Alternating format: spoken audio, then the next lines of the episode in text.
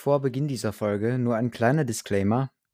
Erik und ich haben diese Folge vor zwei Monaten aufgenommen und können daher keinen Bezug auf aktuelle Geschehnisse rund um den Russland-Ukraine-Konflikt nehmen.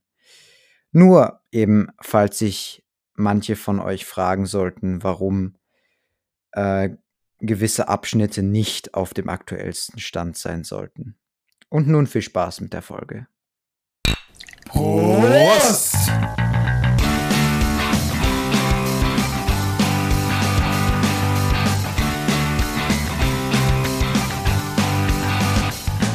Zwei Flaschen Bier!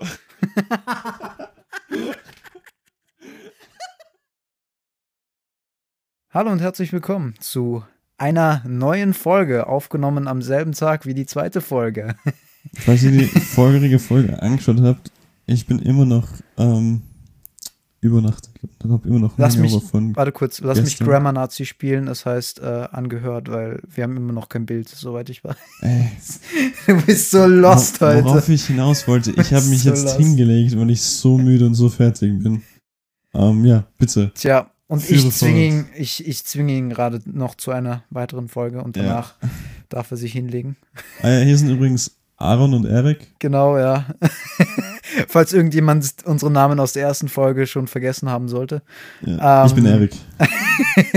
und ich de dürfte demnach Aaron sein. Interessant. Ähm. Passt, äh, bevor ich reinschalte, öffne ich zumindest mein Bier. Ich weiß nicht, ob du Ja, deins trinken ich auch. willst. Du auch? Okay. Ja, dann geht's bitte schwer. Jawohl. Oh mein Gott, meins wäre fast übergelaufen.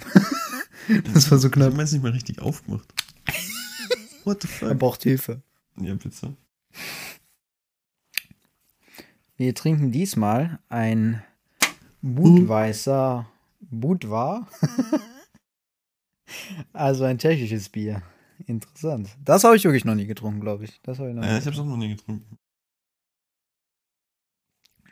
Na wunderbar.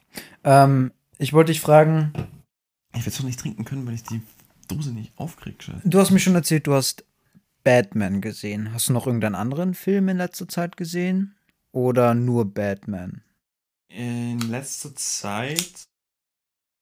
Definiere letzte Zeit. Also, Seit dem letzten Mal, dass wir uns quasi ausführlich über Filme unterhalten haben. Also, bestimmt, aber ich kann mich jetzt nicht. Ah, nein, nein, habe ich nicht. Ich habe eine Serie begonnen, die heißt Mindhunter mhm. von Netflix, aber, aber Filme habe ich tatsächlich nur Batman gesehen. okay.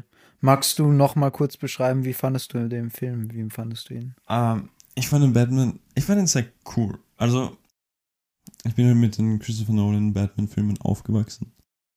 Und, weiß nicht, das sind halt so in, meinem, in meinen Augen mehr oder weniger die perfekten Comic-Superheldenfilme. Ähm, und an diese, an diese Filme kommt der Film nicht, nicht ran. Aber vor allem die Performance von dem Riddler-Schauspieler, ich weiß nicht, wer er heißt, war unglaublich. Also das war echt unbeschreiblich. Mhm. Ähm, das Einzige, was mich am Film halt irgendwie ein bisschen gestört hat, war, es hat, ich habe mich irgendwie immer so ein bisschen, keine Ahnung, es war nicht so ein natürlicher Flow drinnen, habe ich glaube ich vorher gesagt. Das war so eher so ein Stocken. Es kam irgendwie immer ins Anlauf und dann war auf einmal ein, ein, ein Ende und dann war wieder irgendwas Neues und so. Also du meintest, es gibt keinen quasi durchgehenden Handlungsfluss. Schon, es gab schon einen Handlungsfluss und durchgehend, aber er war, weiß nicht, er kam, er kam mir nicht so, so, mm, Linear vor? ja, so halt so geschmeidig rüber. Es gab mehr, war so ein Handlungsstrang und dann ist so ein Ende, so sie, Also auf und nieder quasi, dass die verschiedenen, vielleicht auch Nebenhandlungen immer zwischendurch im Haupthandlungsstrang aufgegriffen worden und somit unterbrochen wurde quasi. vielleicht. Also ich, Mm, ich, ich kann ja nicht ganz genau sagen, woran es gelegen hat. Ich habe halt nur eben gefunden, dass es immer wieder so ein bisschen stockend war Mhm. für mich. Also ich habe ihn ja schon vor längerer Zeit gesehen. Mhm. Ähm, also ich fand ihn, ich meine, du kennst dich besser aus dem Batman-Universum, muss man halt dazu sagen, weil ich, es ist, es ist zwar nicht der erste Batman-Film, den ich gesehen habe, der erste, den ich jetzt tatsächlich gesehen war, war der von Christopher Nolan, der zweite Teil mit ähm, Heath Ledgers in der Joker-Rolle. Mega guter Film. Ja, natürlich sehr zu empfehlen. Ähm, Wobei ich den natürlich nicht im Kino gesehen habe, weil der ist Ja, 2008 rausgekommen, glaube ich. Ja, so so. Ja. Ähm, aber ich muss sagen, ich fand es atmosphärisch ziemlich geil. Also, vielleicht habe ich auch, also es ist, es ist dann Geschmackssache, aber ich muss sagen, die düstere Atmosphäre, ähm, das Melancholische teilwe- teilweise, was rüberkam, ähm, das hatte was, meiner Mhm. Meinung nach. Und auch dieser Film ist drei Stunden lang und er ist halt nicht irgendwie Actionsequenz an Actionsequenz ähm, aneinandergereiht oder getackert, sondern es gab auch äh, ruhigere Momente mittendrin. Und ähm, ja, das hat mir sehr gefallen, muss ich sagen. Ähm, ich hätte mich darauf vorbereiten sollen, dass es ein mehr Kriminalfilm auch teilweise wird. Dann hätte ich vielleicht das, die ganze Struktur genauer und besser verfolgen können, weil wo ich dann gemerkt habe, so mitten im Film, dass ich komplett aufpassen muss, damit äh, man weiß, wohin die Richtung geht und weil natürlich immer auf äh, Vergangenes im Film dann äh, Rücksicht genommen wird, also darauf Bezug genommen wird, dass man das eben besonders gut verfolgt, konzentriert verfolgt, um das Ganze, also das ganze Konstrukt im Endeffekt zu verstehen. Mhm. Das hätte ich früher im Film begreifen müssen und somit sehe ich mich gezwungen, den auch noch einmal anzusehen, damit. Was Äh, für ein Pech. ja, was für ein Pech, ja. Aber ich habe äh, noch mehr Filme in der Zwischenzeit gesehen. Ähm, ich habe Dune zu Hause noch mal gesehen Mhm. und ich muss sagen, jetzt weiß ich wieder, warum ich damals in den Film gegangen bin und rausgegangen bin und dachte, heilige Scheiße, ich will die Bücher lesen. und ich habe sie ja auch bekommen. Ja. Ähm, also ich habe ich habe äh, sechs Bücher von neun, glaube ich, insgesamt. Also, und da gibt es auch mehrere. Es, es erinnert teilweise an die Harry Potter-Saga, an das Universum, Mhm. von dem Umfang der Bücher. Weil das auch beim Harry Potter-Universum sieben Bücher und dann hast du noch Nebenbücher, die auch in den Hauptbüchern quasi erwäh- erwähnt werden. Ähm, ja, also zum Beispiel eine Geschichte von Hogwarts und so weiter. Und genauso ist es bei Dune. Also du hast die neun Hauptbücher, von denen ich sechs habe. Und dann hast du noch Bücher daneben quasi, die irgendwie Nebensächlichkeiten vielleicht aufgreifen oder ähm, neben Hauptstränge Mhm. oder vielleicht auch davor spielen. Ich weiß es nicht genau. Ähm, es ist auch so, dass ich jetzt nicht alle lesen werde, weil das ist vom Umfang her unglaublich viel. Also allein das erste Buch hat schon mal um die 1000 Seiten. Und ähm, dann kommt What? das zweite, das hat ungefähr 300. Oh, okay. Und dann die nächsten vier haben immer um die 600. Also es ist, Holy es, es ist wirklich viel. Es ist auch anspruchsvoll zum Lesen teilweise. Ähm, aber es ist wirklich sehr schön. Aber das ist das erste Mal, wo ich sogar sagen würde, da gefällt mir der Film besser als Hast die Bücher. Echt? Die Wow. Bücher waren für mich jetzt hilfreich, als ich den Teil nochmal gesehen habe, Dune. Mhm. Ähm, in der Hinsicht, dass ich verstanden habe und nochmal das Ganze einordnen konnte, wer sind die einzelnen Nebencharaktere auch, die im Film auftreten. Und also es ist nicht so, dass ich beim ersten Mal nicht den Handlungsstrang verfolgen könnte. Ich habe mich auch ein bisschen informiert über den Film im Vorhinein, bevor ich ihn im Kino angesehen habe, um ihn halbwegs zu verstehen. Aber wenn man die Bücher gelesen hat, kennt man sich halt noch etwas besser aus. Und aber ich muss sagen, die Bilder, die Bilder sind so geil. Ja. Die haben also diese Kraft, diese, diese Aussagekraft der Bilder, diese Landschaften, dieser Blick auf die Raumschiffe teilweise. Es ist unfassbar. Es ist eine Wohltat, diese Bilder zu sehen. Und ich habe diesen Film gesagt und dachte mir, oh mein Gott, wie geil, wie geil. Der Film ist so wichtig für das Kino Er hat auch gewesen. jetzt bei den Oscars, die vor kurzem erst waren, Ja, wirklich sehr viele, abgeräumt. ja. ähm, unter anderem auch für Musik. Ja, natürlich Hans Zimmer immer Hans vorne mit Zimmer. da, immer, immer vorne mit dabei. Ja, sein Soundtrack auch ziemlich geil. Ja. Er dröhnt halt wirklich in die Ohren teilweise, aber er passt wirklich gut dazu. Eben, das ist halt das, ich glaube, dass beim Film halt so viele Sachen, so viele Sinne miteinander Mhm. halt zusammenspielen, dass es halt dann viel ähm, fesselnder sein kann als, als ein Buch, wo du Mhm. halt nur deine, dein, deine Vorstellungskraft mehr Genau. oder weniger hast. Ja, Beim Film wird dir halt, da bist du halt mehr oder weniger Mhm. Teil der Geschichte. Hm. Es war auch interessant irgendwie dann, weil der Film dann so ein bisschen von der Kraft her, auch der Kraft der Bilder in den Hintergrund gerückt ist, als ich eben die Bücher gelesen habe Mhm. und eben meine Vorstellungskraft übernommen habe. War es interessant, so gegenüberzustellen, wie habe ich mir die Figuren vorgestellt und wie sind sie dann quasi im Film dargestellt worden, wie sahen sie aus, die Charaktere. Also ich, mein, Ich fand das voll interessant, das gegenüberzustellen, so wie habe ich mir die Figuren vorgestellt Echt? und wie. Also ich, ich kenne das von, von Harry Potter und von, von Herr der Ringe und, und so, wo ich Mhm. halt die Bücher vor den Filmen ge gelesen habe. Mhm. Aber ähm, da hast du den Film schon gesehen. Ja, schon, aber das ist äh, mehrere Monate dann her gewesen, bevor ich die Bücher. okay. Also ich habe den Film, glaube ich, im November gesehen, noch vor meinem Geburtstag, deutlich, vielleicht sogar im Oktober. okay. Ähm, 2021, im November hatte ich dann Geburtstag, da habe ich die Bücher bekommen. Und ich habe sie auch dann, glaube ich, erst im Dezember den ersten Teil gelesen. Und äh, auch eher Anfang weniger. Erst dann so im neuen Jahr habe ich dann wirklich gestartet, viel zu lesen. Mhm. Und dann ist es auch wirklich vorangegangen. Und bei welchem Teil bist du jetzt? Ich habe jetzt den vierten angefangen. Holy shit. Ja, Das heißt, du hast jetzt äh, fast 2000 Seiten gelesen. ja, kommt hin, kommt hin, ja, Oh. kommt hin. Wow, das ist, das ist stark. Ja, also ich will mich eh darauf besinnen, wieder mehr zu lesen. Das ist. Hashtag Arbeitslosenleben. Ich möchte diesen Hashtag etablieren.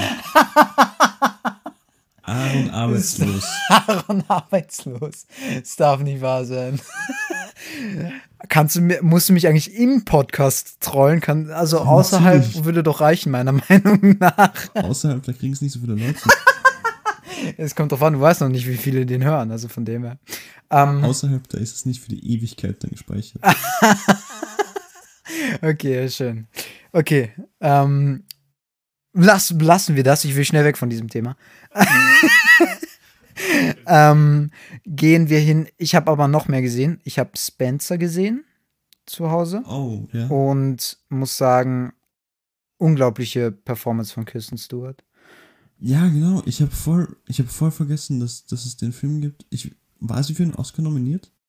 Sie war nominiert. Ich habe die Oscars kaum verfolgt. Ich weiß nicht, ob sie einen gewonnen hat, aber Nein, sie hat wenn nicht sie, gewonnen. aber sie hätte verdient auf jeden Jessica Fall. Chastain hat, glaube ich. Jessica. Chastain, ja. Sie hat einen, warte, in welchem Film hat sie mitgewählt? Ähm, ähm, Miss Sloan war der englische Titel. Miss Miss Sloan. Tammy. Nein, das hat nichts miteinander zu tun, glaube ich. War sie nicht in Miss Tammy? Mit Andrew Achso, den kenne ich nicht. Den Ich glaube, dass sie dafür den, den Oscar Achso, okay. bekommen hat. Aber für den Miss Sloan-Film hätte sie ihn auch verdient gehabt. Also Jessica Chastain auch. Meiner Meinung nach eine tolle Schauspielerin.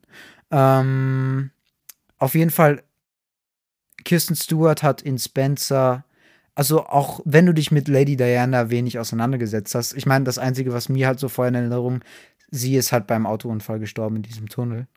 Ähm, das ist so das Einzige, was mir noch, also sie ist ja vor unserer Zeit eigentlich gewesen.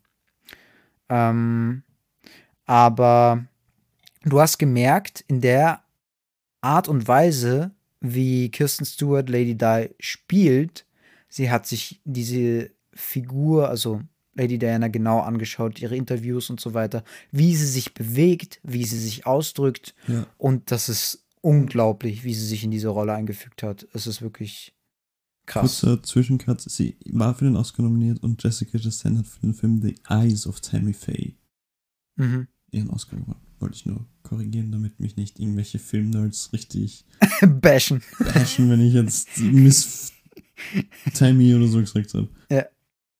Ja, ja ich finde es generell immer sehr, sehr, sehr krass, wenn so ähm, Schauspieler echte Rollen annehmen Mhm. und dann eben diese Person versuchen zu, zu imitieren. Mhm.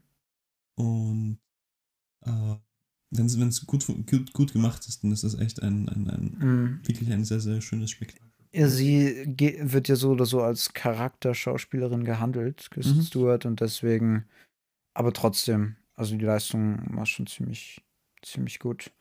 Und auf jeden Fall empfehlenswerter Film, Ja. sich den anzusehen. Ähm, und natürlich auch sich anzusehen, wie sie gelitten hat in diesem Königshaus. Also es ist sie als menschlicher, nahbarer Charakter gegenüber diesen, diesem abgehobenen, teilweise kalten, ähm, realitätsfernen Ja. Königshaus ist es. Man kann sich sehr gut in sie hineinversetzen, wie Hast es ihr du- gegangen Hast du The ist. Crown gesehen? Nein, habe ich nicht gesehen. Ich habe mir die ersten zwei Staffeln, glaube ich, angeschaut und da war, ähm, das war eher über, über Queen Elizabeth und wie sie äh, Königin geworden ist. Mhm.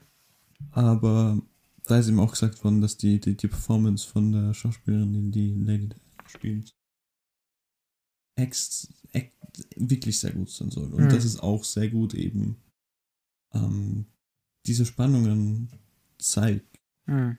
Ähm, ich meine, The Crown ist jetzt nicht irgendwie, oder es, man sagt, es ist nicht irgendwie ähm, historisch belegt, alles, was Mhm. dort passiert ist, aber es basiert auf Mhm. echten Begebenheiten. Mhm. Und was man auch sagen muss, in Spencer ist es so, dass sich ähm, dieser Film nicht auf den Autounfall fokussiert oder irgendwie auf das Drama, dass ihr Mann, also äh, Prinz Charles, äh, fremdgegangen ist. Ähm, darauf fokussiert sich der Film nicht. Es geht wirklich um die, es geht um ein, also um Weihnachten, ich weiß nicht, nicht welchen Jahres, aber ähm, wo sie quasi zusammenfinden, quasi die Königsfamilie auf dem Anwesen mhm. und äh, zwei, drei Tage Weihnachten feiern. Und äh, quasi, also Lady Di wird in diesen zwei, drei Tagen, wo es ihr auch teilweise wirklich schlecht geht, äh, begleitet. Okay. Ja. Ähm, dann habe ich noch einen Film gesehen, und diesmal im Kino. Und ich bin aus dem Film gegangen und war unglaublich happy, dass ich den gesehen habe. Und zwar Rotzbub. Oh. Willkommen in Siegheilkirchen. Oh. Ich habe die, ich kenne nur den Trailer davon. Der Film ist sehr zu empfehlen. Also es ist wirklich toll. Wirklich Jetzt, wo du sagst, ich habe einen Film habe ich nur noch angeschaut, seitdem wir uns das letzte Mal gesehen haben, Ja. glaube ich. Ähm, und es war äh, shit, wie heißt der Film? Über den Nordirland-Konflikt. Belf Belfast. Belfast? ja. Belfast. Ja. Auch ein sehr cool, cooler Film, wollte ich nur sagen. Da habe ich den Trailer zu Rotzbub gesehen und ich Also- habe mir gedacht, holy shit, was für ein, Ich habe so was für ein Film muss das sein? Äh, Also, er ist, er ist wirklich cool. Also, ähm, natürlich im ist positiven Sinne natürlich, was für ein Film muss das sein? Ja. Im positiven Sinne, nicht im negativen, so, ah, äh. also er spielt in den 1960er Jahren ähm, auf, Oh. auf dem Land in einem Dorf. Und worum es sich dreht, sind natürlich, ähm, ja, es, es gibt Nationalsozialisten auch im Dorf und teilweise ähm, wird der Ideologie noch nachgetrauert, mal offensichtlicher, mal weniger offensichtlich. Mhm. Und ähm, ja, ohne jetzt zu viel verraten zu wollen, Danke. ähm, ähm, es geht um einen jungen Schüler dort vor Ort in dem Dorf. Und er, es, ist, es stellen sich so mehrere Fragen. Wohin geht es demnächst im Leben? Soll er ähm, wie sein Vater Gastwirt bleiben oder will er doch eher se seinen eigenen Wünschen, Vorstellungen ähm, hinterhereifern? Mhm. Äh, Seine Eltern setzen ihn teilweise da unter Druck, ähm, aber er lernt auch Leute kennen, wo er irgendwie das Gefühl von Freiheit, von Selbstbestimmung lernt, die meinen, er solle eher, auch wenn er zum Beispiel eben, er kann sehr gut malen, also wenn er selbst irgendwie etwas Künstlerisches versuchen sollte, eben sich in diese Richtung weiterzuentwickeln. Ähm, das ist sehr interessant, weil, weil das natürlich ein Konflikt ist, den vor allen Dingen der uns betrifft, der viele in unserem Ja. Alter betrifft, wo man sich eben mit der Frage auseinandersetzen muss, wohin geht es als nächstes. Ja. Und ich finde, dass die Thematik angeschnitten wird, ist sehr schön gemacht in dem Film. Ähm, er ist auch sehr cool animiert, muss ich sagen. Also ich finde, das ist auch sehr schön gelungen. Und natürlich die Nazi-Ideologie spielt eine große Rolle. Und ähm, ohne jetzt das Ende quasi erraten zu wollen, ähm, diese Ideologie wird am Ende, da wird der Vorhang gelüftet. Wortwörtlich wird, ähm, ja, die braune Ideologie zum Vorschein gebracht, ohne jetzt genaueres dazu zu sagen. Und was mir auch noch aufgefallen ist, ähm, ist der typische BWL-Student kommt in diesem Film vor. Es ist so herrlich. ohne jetzt irgendwie darauf einzugehen. Ähm, aber man, man merkt es, wenn man ihn sieht, mit ähm, Picklick und mit, mit Brille. Und ähm, wie er Was mit. willst du da was, worauf willst du da hinaus? Nein, nein, es war nur schön, das anzusehen, weil ich, Okay. ich habe so herrlich gelacht über diesen Charakter, Okay. wie er in, mit unternehmerischer Logik äh, vorgeht und ähm, ja, sich, sich quasi ein Teil, ähm, ja, ein bisschen ironisch, ein bisschen ähm, witzig, ein bisschen zynisch teilweise der Ideologie des freien Marktes und so weiter widmet, also diesem kapitalistischen äh, Denkmuster widmet. Das ist herrlich, es ist wirklich herrlich. Okay. Ähm, ja, also ich bin wirklich happy aus dem Film gegangen und äh, es, er war, er war sehr schön. Ja, und einen Film habe ich noch gesehen in der Zwischenzeit, einen weiteren, und das ist The Power of the Dog, Oh, der Netflix. der Netflix-Film. Hast du den schon gesehen? Nein, ich habe ihn noch nicht gesehen. Okay. Ich warte noch auf den, auf den richtigen Moment, wo ich den schauen kann, aber. Ähm, also vom Filmanalysten Wolfgang Schmidt als Film des Jahres 2021. Ja, er ist auch als Favorit für die, für die Oscars gegen. Mhm. Mit einem großartigen Benedict Cumberbatch. Ja. Ähm, und ein sehr, also ein Film, ein sehr ruhiger Film, wirklich sehr ruhig. Also das ist nicht jedermanns Sache vermutlich. Ähm, aber auch sehr subtil, dieser Film. Also man, man muss wirklich versuchen, sich in die Atmosphäre hineinzufühlen, um zu verstehen, Okay. was die Charaktere wollen, machen, was deren Intentionen ist. Viel wird subtil kommuniziert, ohne irgendwas auszusprechen. Und ähm, ja, das macht den Film wirklich, wirklich großartig. Und er ist auch kein typischer Western aller Winnetou und Old Shatterhand, wo man, wo irgendwie der Konflikt zwischen Indianern und Siedlern in der Luft schwebt. Ähm, Native Americans. ja, oder wo sich, wo sich auch, es ist auch nicht der typische Western, wo sich irgendwie alle über den Haufen schießen. Das ist überhaupt nicht der Fall. Okay. Es ist eine ganz andere Art von Western und er ist wirklich gut. Wirklich sehr gut, der Film. So. Wollen wir dann in das Thema einsteigen, würde ich meinen? Oder möchtest du noch ich, ich irgendwas dachte, loswerden? du, ich dachte, du, du baust gerade schon die ganze Zeit auf das Thema hin. ich Nein, dachte, nein, nicht ganz. Nein. Ich wollte erstmal etwas Frohes, etwas Lockeres, Ah, okay, okay, okay. Ey, gerne. anschneiden. Wir können gerne, ich meine, darf ich noch etwas? Ich habe jetzt die Serie begonnen, Mindhunter von Netflix. Sicher, erzähl bitte. Ähm, ich, es ist ganz kurz, eine coole Serie bis jetzt. Ich habe mir erst die, die sieben oder so Folgen angeschaut. Aber mir ist die, mir ist die, äh, mir ist diese Serie von einem, während einer Vorlesung von einem Professor empfohlen worden. Mhm. Und der hat eben gemeint, er wird sich immer in der Vorlesung ein bisschen auf diese Serie beziehen Okay. und da eben Sachen mit der echten quantitativen Forschung, muss jetzt nicht, also ich muss jetzt nicht erklären, was das ist, weil das ist nicht wirklich wichtig, aber eben, das fand ich halt irgendwie spannend, dass eben ein Professor sich auf eine Serie bezieht. Mhm. Ähm, und deswegen schaue ich mir das jetzt an, weil ich halt eben irgendwie eine Serie gesucht habe, die ich schauen möchte. Ja. Und er gemeint hat, dass die Serie echt cool ist. Und es ist auch Mhm. mega geil. Also es geht in der Serie um ähm, zwei FBI-Agenten, die halt versuchen, Serienkiller zu verstehen. Mhm. Und dadurch, und da, äh, Mhm. äh, und deswegen Serienkiller interviewen, um halt zu verstehen, wie andere Serienkiller verstehen, Mhm. denken könnten und so weiter. Ähm, weil du Serie jetzt ansprichst, ähm, ich habe mir eigentlich vorgenommen, halt keine Serien mehr in dem Sinn anzufangen, weil teilweise Serien unglaublich lange dauern, bis man sie durch hat.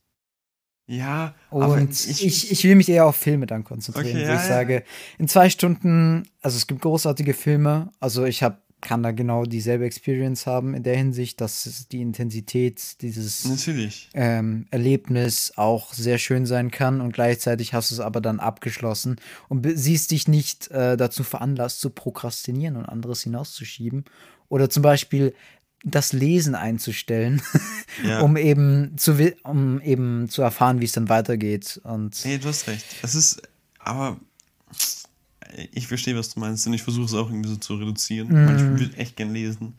Ich habe so viele Bücher zu Hause, die ich lesen möchte, aber Die Serie ist einfach so geil. ich verstehe die Faszination. Deswegen gerade ist ich auch. Ich bin ein Opfer hier. Wollen Sie spenden? Vielleicht richten wir ein Spendenkonto für dich ein. für unser liebes Opfer. ähm, was ich auch noch sagen wollte, eben, jetzt bin ich aber über ein Problem gestolpert, was jetzt nicht mit einer Serie zu tun hat, aber mit demselben Problem. Nämlich, ich bin auf äh, das Spiel, welches im Sommer rauskommen soll, äh, Hogwarts Le Legacy gestoßen. Okay. Ein Open-World-Spiel. Und ich als eingefleischter Harry Potter-Fan bin natürlich jetzt in der Zwickmühle, ob er sich eben doch eine Konsole anschaffen soll, um äh, dieses Spiel zu spielen, weil Open World und Harry Potter, Hogwarts und so weiter und vor allen Dingen, es soll wirklich gut sein. Es soll Aber wirklich Hauptsache, gut du schaust werden. dir keine Serien an, weil du nicht prokrastinieren willst. Ja, genau, und das ist, das ist eben gerade die Zwickmühle so, okay. Ja, hey, wenn du keine Serie anfängst, dann weißt du ja nicht, was du verpasst und es kann dir egal sein. So, ja. wenn du die Serie anfängst und sie ist gut, dann kannst du nicht, kannst du sie nicht ignorieren. Das ist ja. das Problem. Und jetzt habe ich halt mich schon mit ein bisschen mit dem Spiel beschäftigt. Ah, und ich weiß, dass es ex existiert und das ist das Problem. so die Logik. Ähm, ja, ansonsten würde ich meinen, wir starten mal rein, weil ich glaube, wir haben sicherlich schon 20 Minuten uns unterhalten ja. über Off-Topic-Themen. Ja, bitte, ich bin ähm, sehr gespannt. Seit ungefähr drei Wochen, vier Wochen befinden wir uns im Krieg. Wie ich das nicht sehen kann. Das ist so ein Elefant im Raum. Es ist ein Elefant das im so Raum. Das Topic gerade. Und ich war echt. Ja, okay, gut. Ja. Hattest du gehofft, dass ich es nicht anschneide, oder?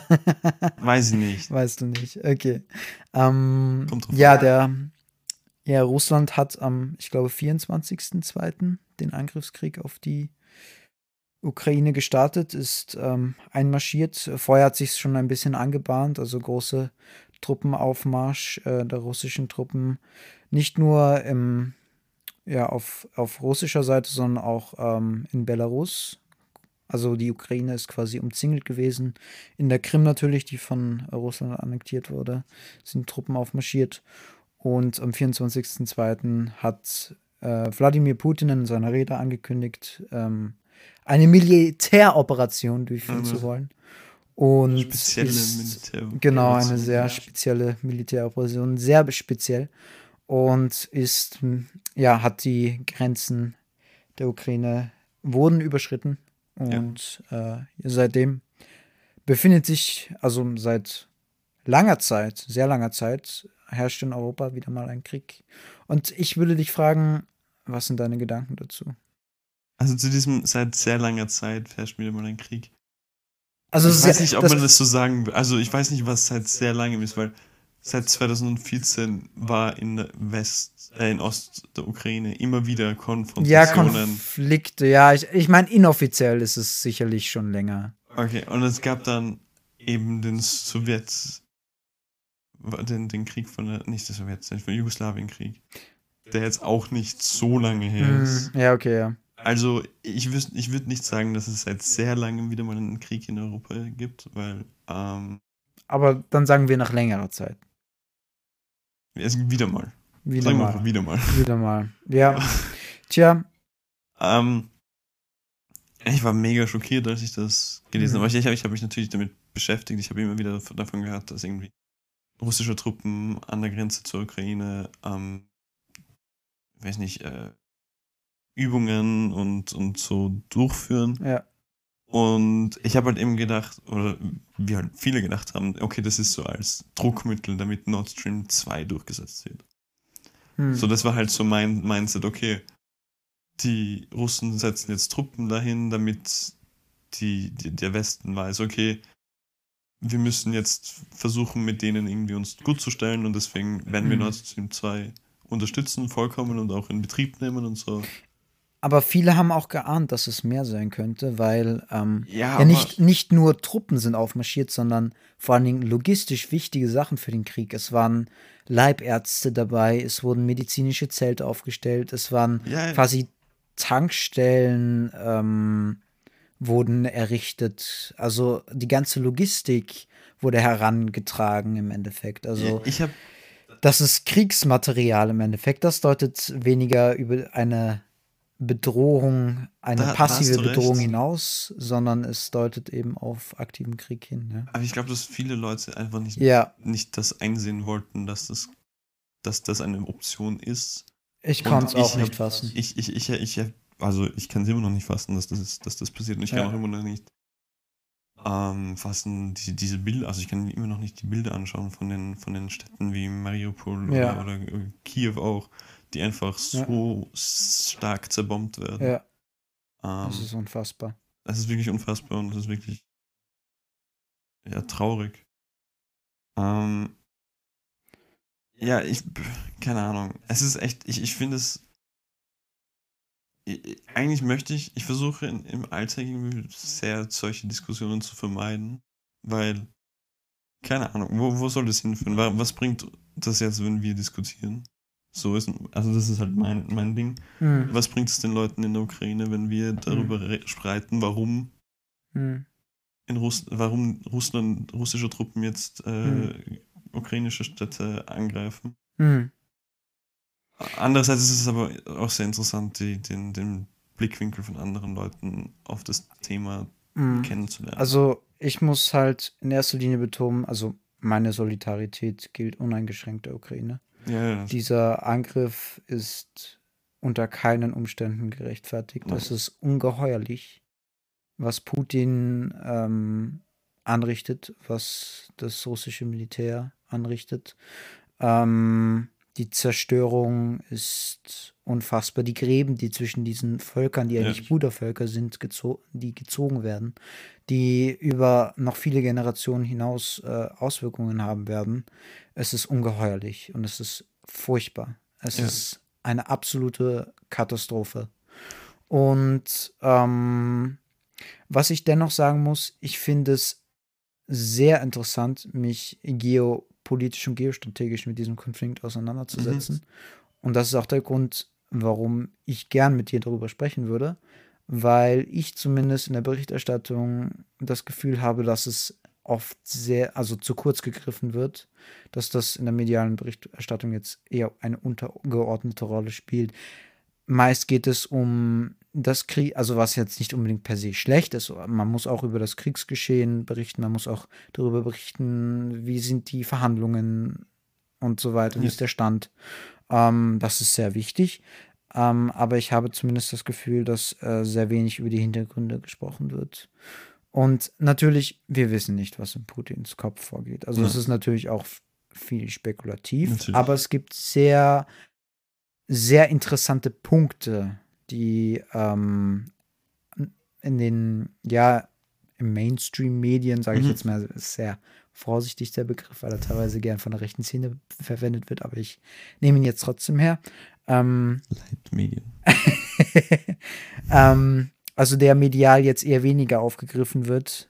Ähm, ma, man muss halt ähm, verstehen, dass es hier sicherlich nicht nur um Ideologie geht oder es geht gar nicht um Ideologie. Das weiß man nicht. Also ich frage mich immer, Wladimir Putin hat sich hingesetzt vor die russische Kamera und hat gefaselt von Entnazifizierung.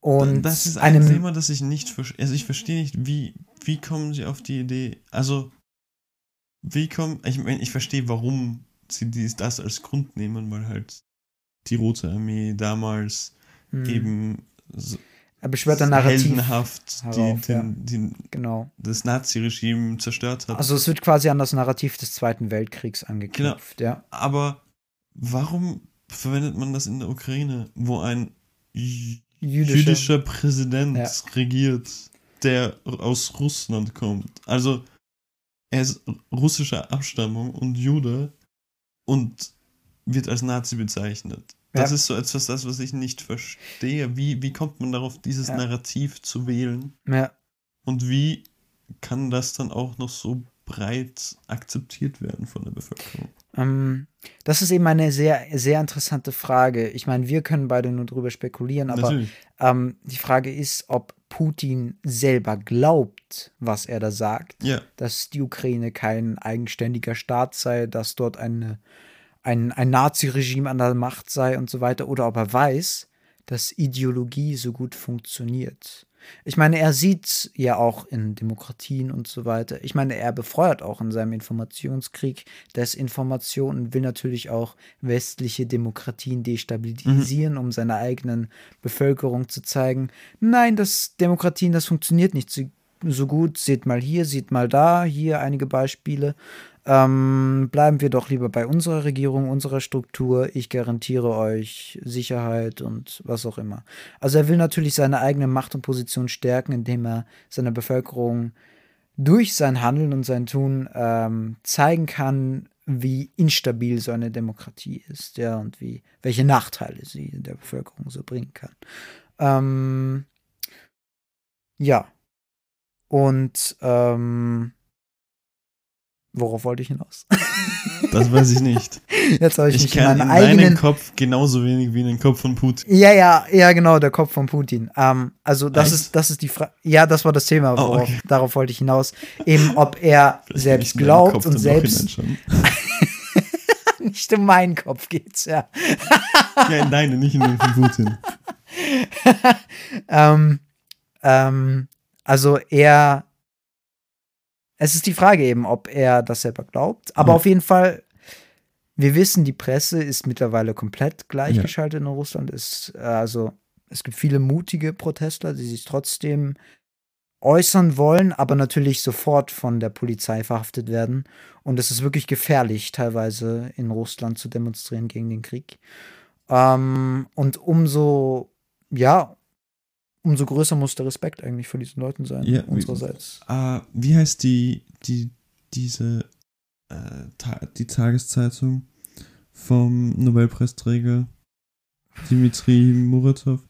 Äh, weiß ich nicht. Aber ich habe eben von, den, von diesen Gleichschaltungen gehört. Mir ist jetzt erst eingefallen, warte, es gibt diese Zeitung, diese russische Zeitung, die mhm. ähm, unabhängig ist und äh, ich habe mich gewundert, was halt mit der passiert ist, weil es gibt, gab immer wieder Anschläge auf, auf Redaktionsmitglieder und Journalisten von dieser Zeitung. Aber ich habe jetzt in den letzten Wochen nichts ge nicht gehört, dass da irgendwelche Schritte gegen diese Zeitung äh, ge gesandt worden mhm. sind. Aber allgemein Meinungsfreiheit. Ich meine, man sieht es ja, ja. Facebook, Twitter, all diese sozialen Medien sind nicht mehr zugänglich, ohne VPN zumindest. Mhm also sind jetzt erst zensiert worden komplett. Mhm. Ähm, du hast auf öffentlichen Plätzen ist die Meinungsfreiheit, also Versammlungsfreiheit eigentlich, das Versammlungsrecht, komplett eingeschränkt worden, worden ist. Die einfach nur ein weißes Schild Genau, nur mit einem weißen Blatt es hochgehalten haben. es ist absurd einfach. Ja, aber das zeigt halt auch die. Es ist nicht.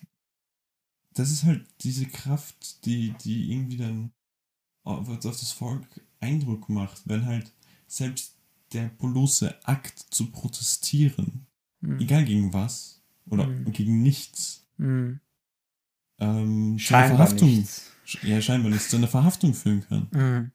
Ja, natürlich. Also die Repressionen haben so oder so schon seit 2011 ungefähr ja. zugenommen, wo schon einmal eben große Proteste auch äh, gegen den Herrscher im Kreml, also gegen Putin und sein Regime gerichtet waren, ja. wo es großen Unmut gab, haben die Repressionen Stück für Stück weiter zugenommen. Ja, also ähm, ich habe mir zu dem Konflikt ein dreistündiges Interview angehört mit ja. äh, dem Osteuropäer-Historiker Wolfgang Eichwede. Ähm, okay. Das ist, also wer sich für dieses Interview interessieren sollte, dem, dem sei es auch empfohlen. Es ist bei YouTube äh, zu finden. Äh, der Kanal heißt Jung und Naiv.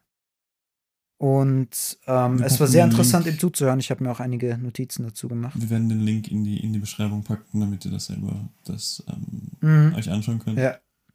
Ähm, auf jeden Fall, was Putin ja eigentlich auch eben sagt in seiner, in seinen Reden, also in seiner Rhetorik, er sagt ja eigentlich, er spricht der Ukraine seine Souveränität ab als eigenständigen ja. Staat. Er sagt ja eigentlich, die Ukraine als Staat, als souveränen Staat hat es nie gegeben. Mhm.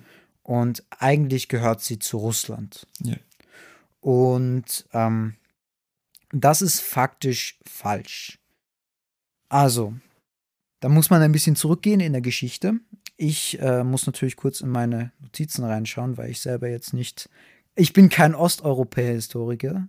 Ähm, ich zitiere nur hier indirekt Herrn Wolfgang Eichwede. Er hat gemeint, ähm, das Ganze hat ähm, 1953 bis 1964 angefangen. Nikita Khrushchev war nach Stalins Tod ähm, erster Sekretär in der KPDSU, der Sowjetunion.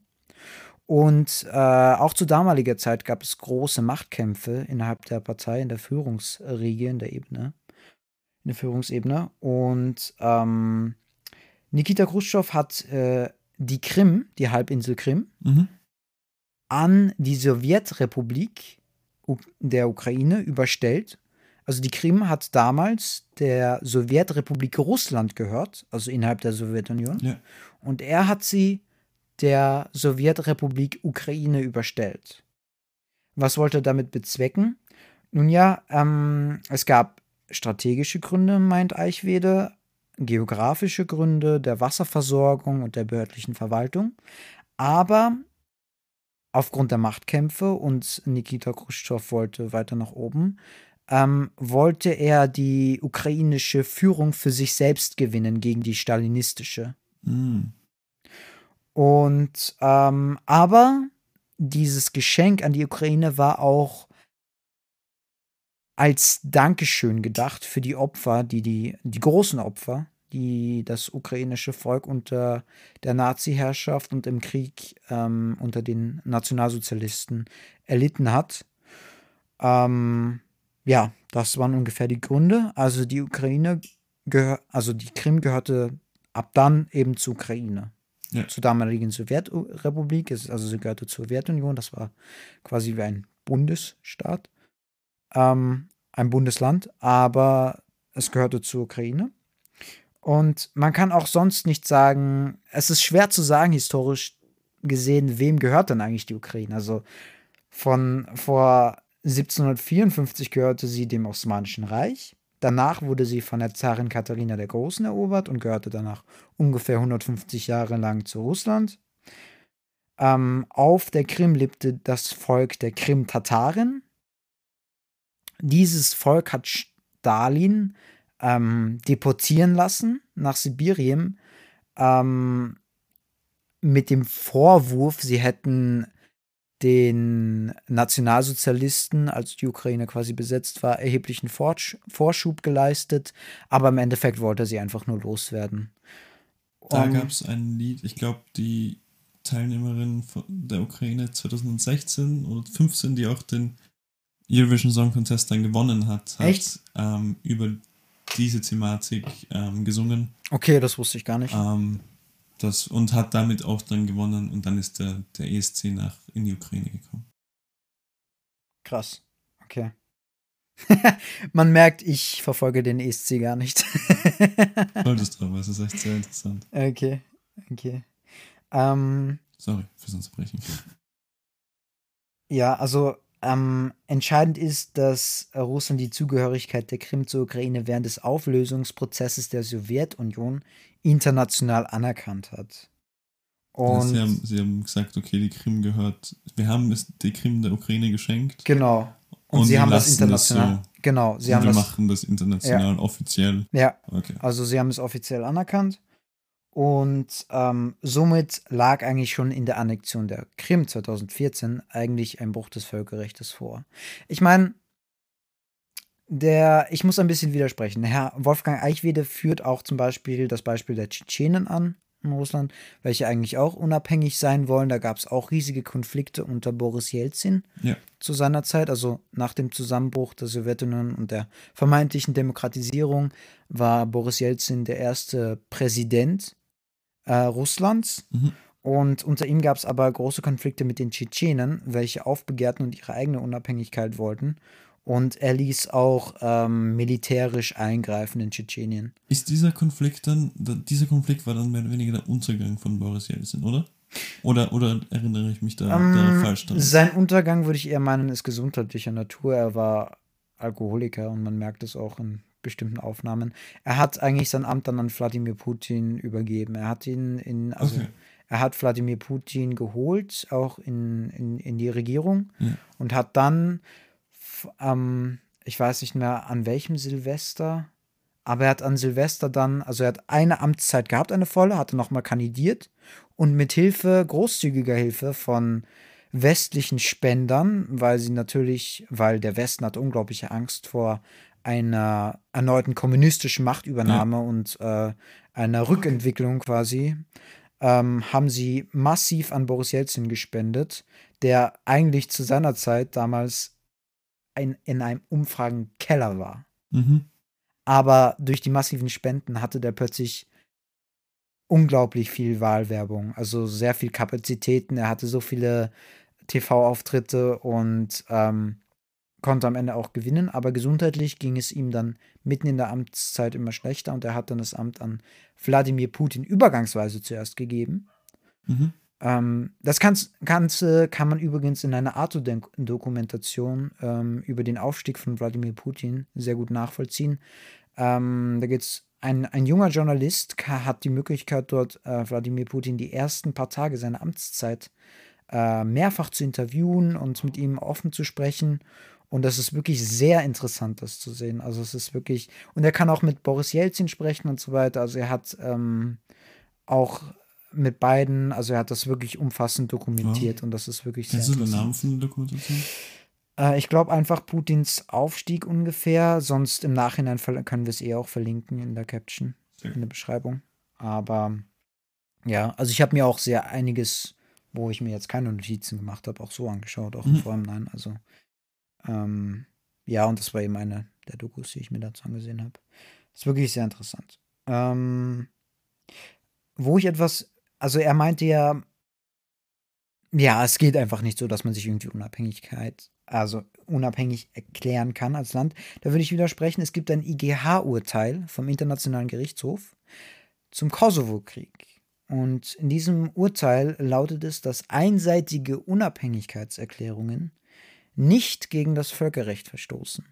Das heißt, wenn die, U die Krim selbst eine Abstimmung organisiert hätte, in der es geheißen hätte, wir wollen uns Russland einschließen und die Mehrheit stimmt dafür, da, hätte das keinen Bruch des Völkerrechts äh, dargestellt. Ich würde meinen, der völkerrechtliche Bruch besteht eher darin, dass die, dass russische Truppen in die Ukraine einmarschiert sind, also die Krim quasi annektiert hab, haben und dann womöglich eine Wahl, ob diese Wahl jetzt ähm, auch unterwandert gewesen ist oder nicht, das habe ich jetzt nicht nachrecherchiert, das kann ich nicht sagen. Ich kann mich nur erinnern, dass es da einige Videos gab, wo das spekuliert wurde, wo irgendwie ein, ein Wahlzettel Mhm. hineingeworfen wurde und dann auf einmal zwei im Bild waren, die halt die Urne hinuntergeflogen sind. Echt? Okay. Also das ist nur das, was ich mich daran erinnern kann. Ja, okay. Ähm, ja, wie gesagt, also wir können uns, glaube ich, auch darauf einigen, dass Russland mehr oder weniger eine Scheindemokratie ist und Ja. man auch davon ausgehen kann, dass äh, Wahlen jetzt nicht unbedingt frei oder demokratisch ablaufen. Ja. Ähm, ähm, aber in der Hinsicht wäre es ja zum Beispiel auch für Schottland beispielsweise unmöglich, sich von, ja, von England unabhängig zu erklären, wenn das gegen das Völkerrecht verstoßen würde, sich einseitig unabhängig zu erklären. Also das würde ja. Und da gab es ja vor ein paar Jahren eine Abstimmung, Ja, genau. wo sie sich dann für das Bleiben in, im Vereinigten Königreich Mhm. Stimmt, ja. ähm, entschieden haben. Also ja, Ähm, dann natürlich, okay, die Krim, schwer zu sagen, wem sie gehört, aber Ja. laut heutigem Stand klar zur Ukraine eigentlich und die Annexion ist auf jeden Fall nicht zu unterstützen. Und mit dem Einmarsch dort hat Russland definitiv also das Völkerrecht gebrochen. Ähm, die nächste Frage, die sich stellt, ach so, vorher vielleicht noch zu Wladimir äh, Zelensky. Ähm, er ist ja Satiriker gewesen davor. Satiriker, Also es ist sehr interessant. Er, er hat auch ähm, in einer ukrainischen Serie, bevor er Präsident wurde, Diener mitgewirkt. Ja, genau, Diener des Volkes, wo er selbst, also als Lehrer eigentlich, eines Tages aufwacht und zum Präsidenten plötzlich Genau. erklärt worden ist und das Präsidentenamt übernimmt. Und als ähm, Spaß hat er sich dann auch. eigentlich auch für die Präsidentschafts also für die Präsidentschaftswahl äh, aufgestellt mhm. mit dem Namen Diener des Volkes, also mhm. dem Namen von der Sitcom und hat dann gewonnen. Genau, er hat dann gewonnen. Dieses ganze Wissen, wie man sich, in, also das ist schauspielerische Wissen, das kommt ihm jetzt, wie wir sehen, ähm, recht gut, also das, das hilft ihm mhm. ziemlich, sich ähm, sehr gut darstellen zu lassen. Ja, politischer Darsteller. Ja. Wortwörtlich Darsteller.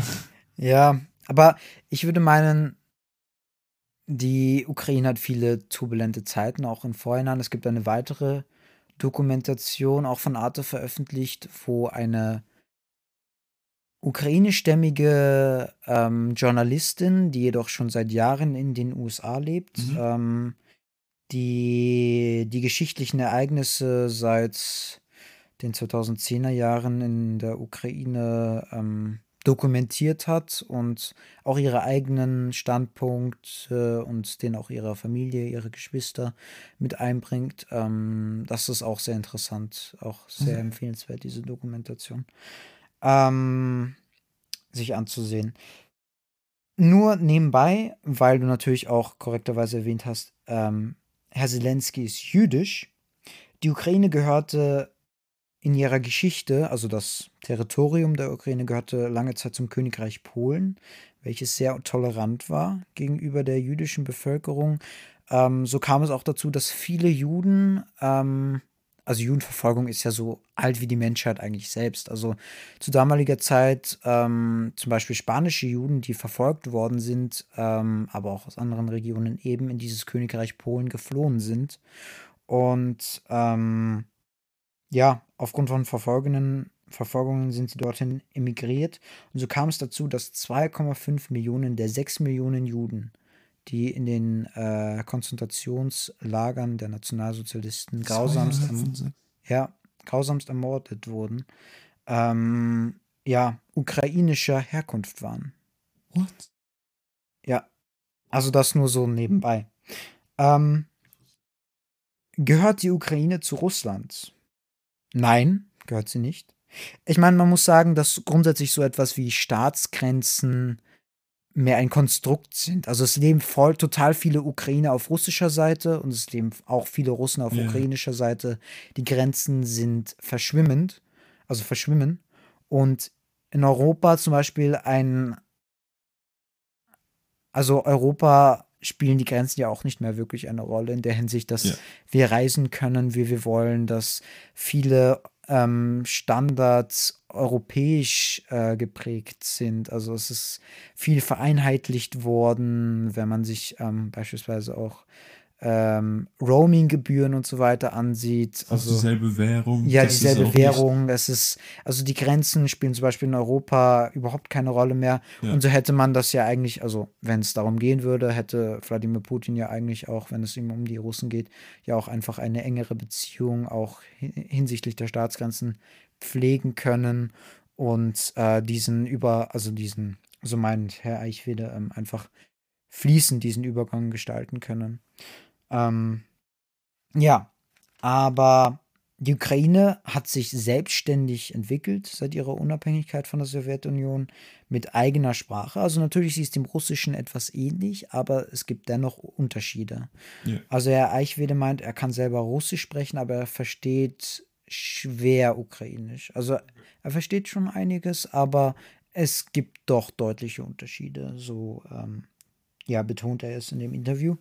Und ähm, ja, auch was die Entwicklung der Kultur vor der Sowjetunion, also zurück in der Geschichte gehend, angeht, die eigene Sprache. Also das Königreich Polen und die Habsburger waren da auch sehr tolerant. Also sie haben äh, der ukrainischen Bevölkerung nichts, also was kulturell jetzt aufgeht, aufgezwungen oder einen kulturellen Genozid verübt, sondern sie haben ähm, dort ähm, auch sehr tolerant agiert, was das angeht.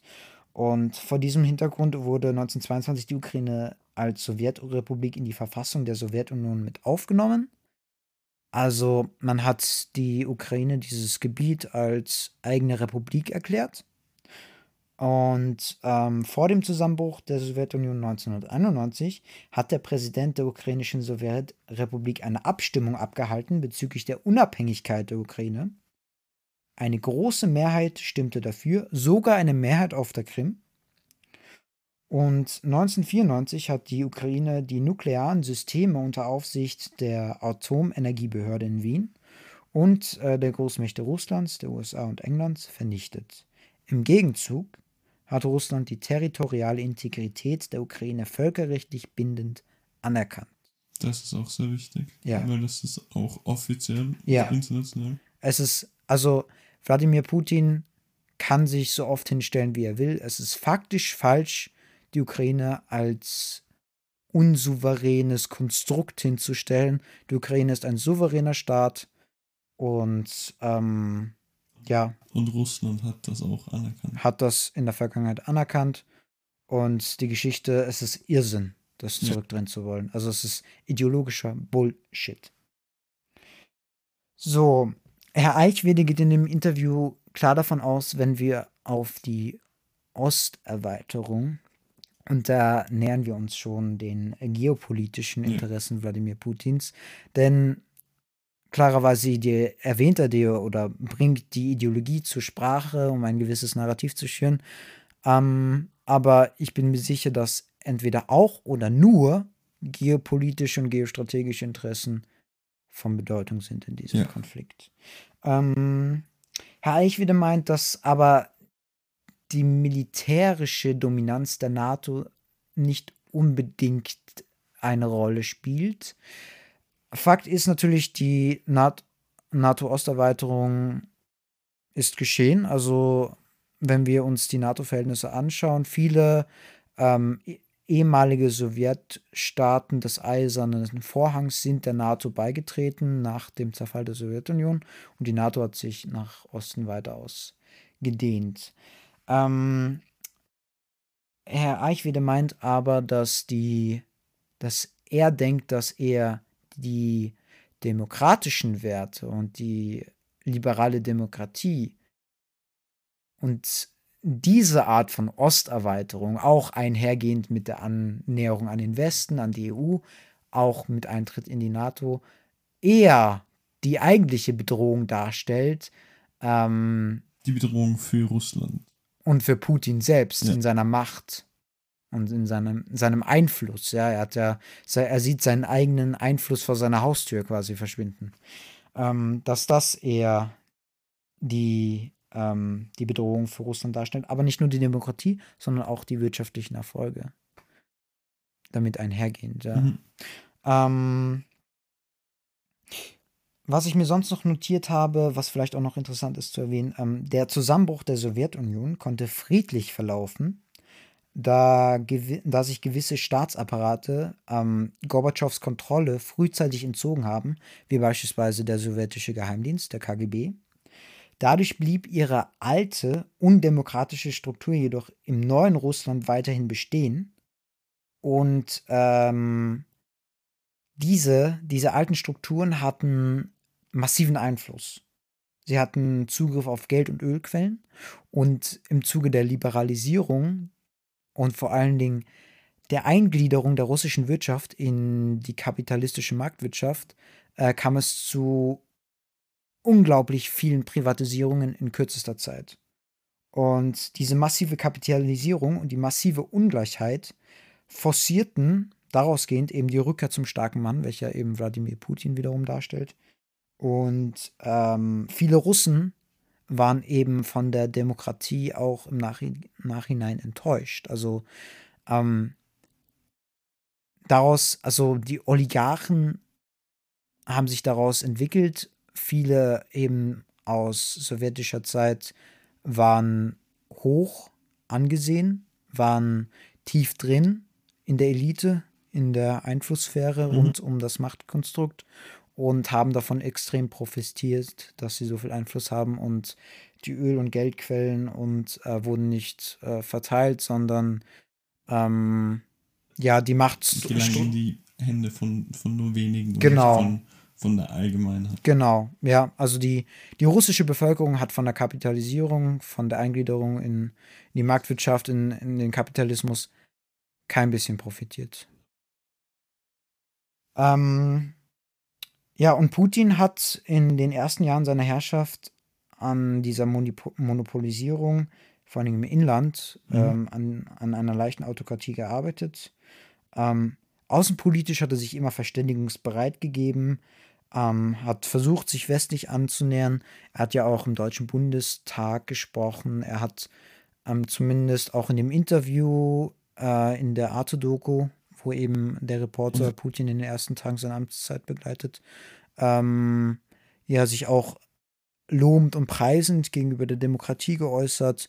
Er hat ja auch ähm, sich, also dadurch, dass man Wladimir Putin eigentlich nicht kannte, ähm, wurde er auch von westlichen Medienhäusern groß eingeladen, um sich Interviews zu stellen. Und er hat sich ja zum Beispiel auch ähm, bereit erklärt, ähm, der NATO beispielsweise beitreten zu wollen. Also es gab auch Gespräche zwischen Wirklich? Russland und der NATO, ja. Ähm, soweit, da gibt es ein tolles Video von Mr. Wissen to Go. Ähm, soweit ich das verstanden habe oder noch in Erinnerung habe, ich habe das Video vor zwei Monaten oder so gesehen, ähm, ist es daran gescheitert, dass die NATO erstmal gesagt hat, ja, Russland muss sich hinten anstellen, quasi in die Schlange der anderen Länder, die beitreten wollen. Und ja, dass das Wladimir Putin, der doch Russland als geostrategisch wichtigen und äh, mächtigen Partner sieht, überhaupt nicht geschmeckt hat. Ähm, ja, diese, dieser NATO-Beitritt im Endeffekt mehr oder weniger fallen gelassen wurde oder sich erübrigt hat. Ähm, so. Ja, und Anfang der 2010, also der 10er Jahre, 2010er Jahre, ähm, kam es eben zum Umschwung zu einem wirklich bemerkbaren. 2011 gab es große Protestbewegungen, auch von Putin-Wählern. Es gab die Anschuldigungen von Korruption, ähm, und äh, Machtmissbrauch mhm. in Putins Regierung. Und das hat vielen nicht geschmeckt und es gab große Proteste. Und äh, nachdem diese niedergeschlagen wurden, kam es äh, vermehrt zu immer mehr Repressionen und auch zur Entfesselung des Nationalismus. Ähm, was man auch sagen muss, ähm, hier habe ich auch noch einen Punkt zu Viktor Janukowitsch, der war ukrainischer Staatspräsident vor Volodymyr Zelensky. Ähm, war sehr russisch, russlandnah. Also Russland hat lange Zeit davon profitiert und ähm, das war auch wichtig eigentlich für Russland. Wir kommen noch später auf noch weitere geostrategische Punkte zu sprechen. Oder ich komme. Du hörst zu? ja, ich habe mir da nicht so viel angeschaut. Ich meine, ich habe. Hm. Ich, ich, weiß natürlich, dass ähm, Volodymyr Zelensky mehr ähm, dem Westen zugeneigt, war, zugeneigt ist als, als seine Vorgänger. Hm. Ähm, und er tatsächlich wirklich auch aber mit Russland eine, eine gute hm. ähm, ja, Beziehung haben wollte. Hm. Ähm, das aber dann, allerdings dann schon recht früh nicht ganz so funktioniert hat, weil, weiß ich, ein, ein Beispiel, das ich weiß, ist, ähm, dass Zelensky die Auslieferung von Sputnik V Impfstoffen in die Ukraine ähm, verweigert hat. Mhm. Was halt die ähm, Beziehungen, ja. Verschlechtert hat. Ein bisschen, ja. Nicht gerade geholfen hat, sagen wir mal so. Mhm.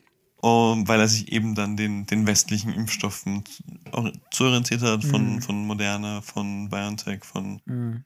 von anderen großen ähm, Chemielaboren in, in, in Europa und Amerika.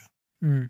Und ja, man, also es gab halt immer wieder so ein paar Schritte, wo er versucht hat, ein bisschen mehr in Richtung Westen zu gehen. Mhm.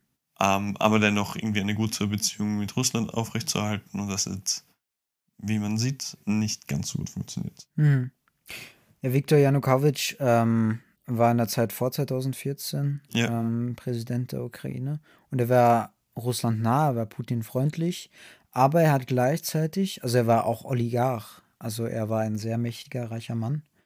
Und er hat aber zugleich ein Assoziierungsabkommen mit der EU verhandelt.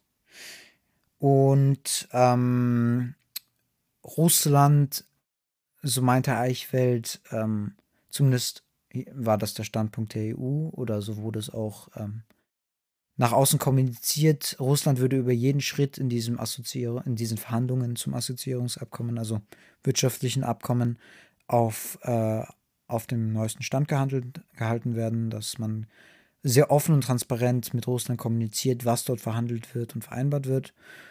Ähm, ja, ich würde lässt durchscheinen, dass er da nicht ganz dieser Meinung sei, aber er geht auch darauf nicht näher ein. Ähm, jedenfalls kam es dann dazu, dass kurz vor Vertragsabschluss auf Druck des Kremls hin Viktor Janukowitsch sich doch gegen dieses Abkommen entschieden hat und die Unterschrift mhm. verweigert hat, was ähm, dazu beitrug, dass diese proeuropäischen Proteste begannen auf dem Platz, äh, auf dem Maidan-Platz in, in Kiew, in der Hauptstadt. Und diese Proteste ähm, hielten unheimlich lange durch. Und auch die Brutalität, mit der Janukowitsch zuerst versuchte, diese Proteste zu unterbinden, er hat massive Polizeigewalt ähm, auch eingesetzt, ähm, führten dazu, dass die, dass die Solidarität, der Zusammenhalt innerhalb der Bevölkerung und auch die Zustimmung, der Zuspruch für diese Proteste, für eine Annäherung an die EU wuchs. Und ähm, ja, irgendwann sich auch Viktor Janukowitsch ähm, dazu veranlasst sah, aus der Ukraine zu fliehen, nachdem die Proteste so ausgeartet sind. Oh, wow. Und er, ja, ist nach Russland geflohen. ja, also das war auch eher auch so der Umbruch, wo es wirklich, wo die Bevölkerung, also die Stimmung in der Bevölkerung auch kippte Richtung pro-westlich, pro-europäisch. Davor war es vielleicht mehr Hälfte, Hälfte, vielleicht ja. überwiegte auch die russische. Ja, aber das ist dann wahrscheinlich mit der Geschichte, hat mit, eben mit der Geschichte zu tun mhm. und mit der Bevölkerung, die halt sehr viel, ja. sehr viele Wurzeln auch in Russland hat. Ja. Ich meine, ich habe irgendwo von irgendwem gehört, das ist jetzt wirklich keine äh, basierte Quelle, dass an die 40 Prozent der Ukrainer ja. ähm, Verwandte in, in Russland haben. Mhm. Und, und das ist dann schon, schon, da kann man halt dann schon die Nähe zwischen Russland und der Ukraine, mhm. die, zwischen den Bevölkerungen sehen. Mhm.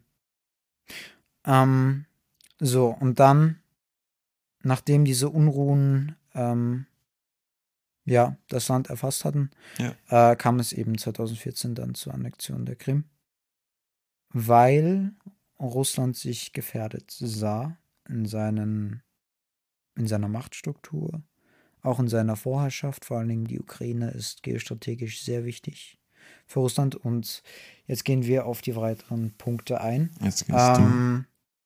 Also erstmal zur NATO-Osterweiterung nochmal. Also die Ukraine spielt in den sicherheitspolitischen Interessen des Kremls eine wichtige Rolle. Wenn man die NATO als ein gefährliches Militärbündnis ansieht, also falls Putin wiederum eben glaubt, was er sagt, dass die mhm. NATO gefährlich ist oder gefährlich werden kann, ähm, dann kann natürlich die NATO-Osterweiterung für ihn als Bedrohung angesehen werden. Also dann sieht er diese an oder ähm, kommt sie ihm eben so vor. Und tatsächlich vom ehemaligen Eisernen Vorhang sind der NATO folgende Staaten beigetreten. Zuerst eben Ostdeutschland, Polen, die Tschechoslowakei Ungarn, Rumänien, Bulgarien.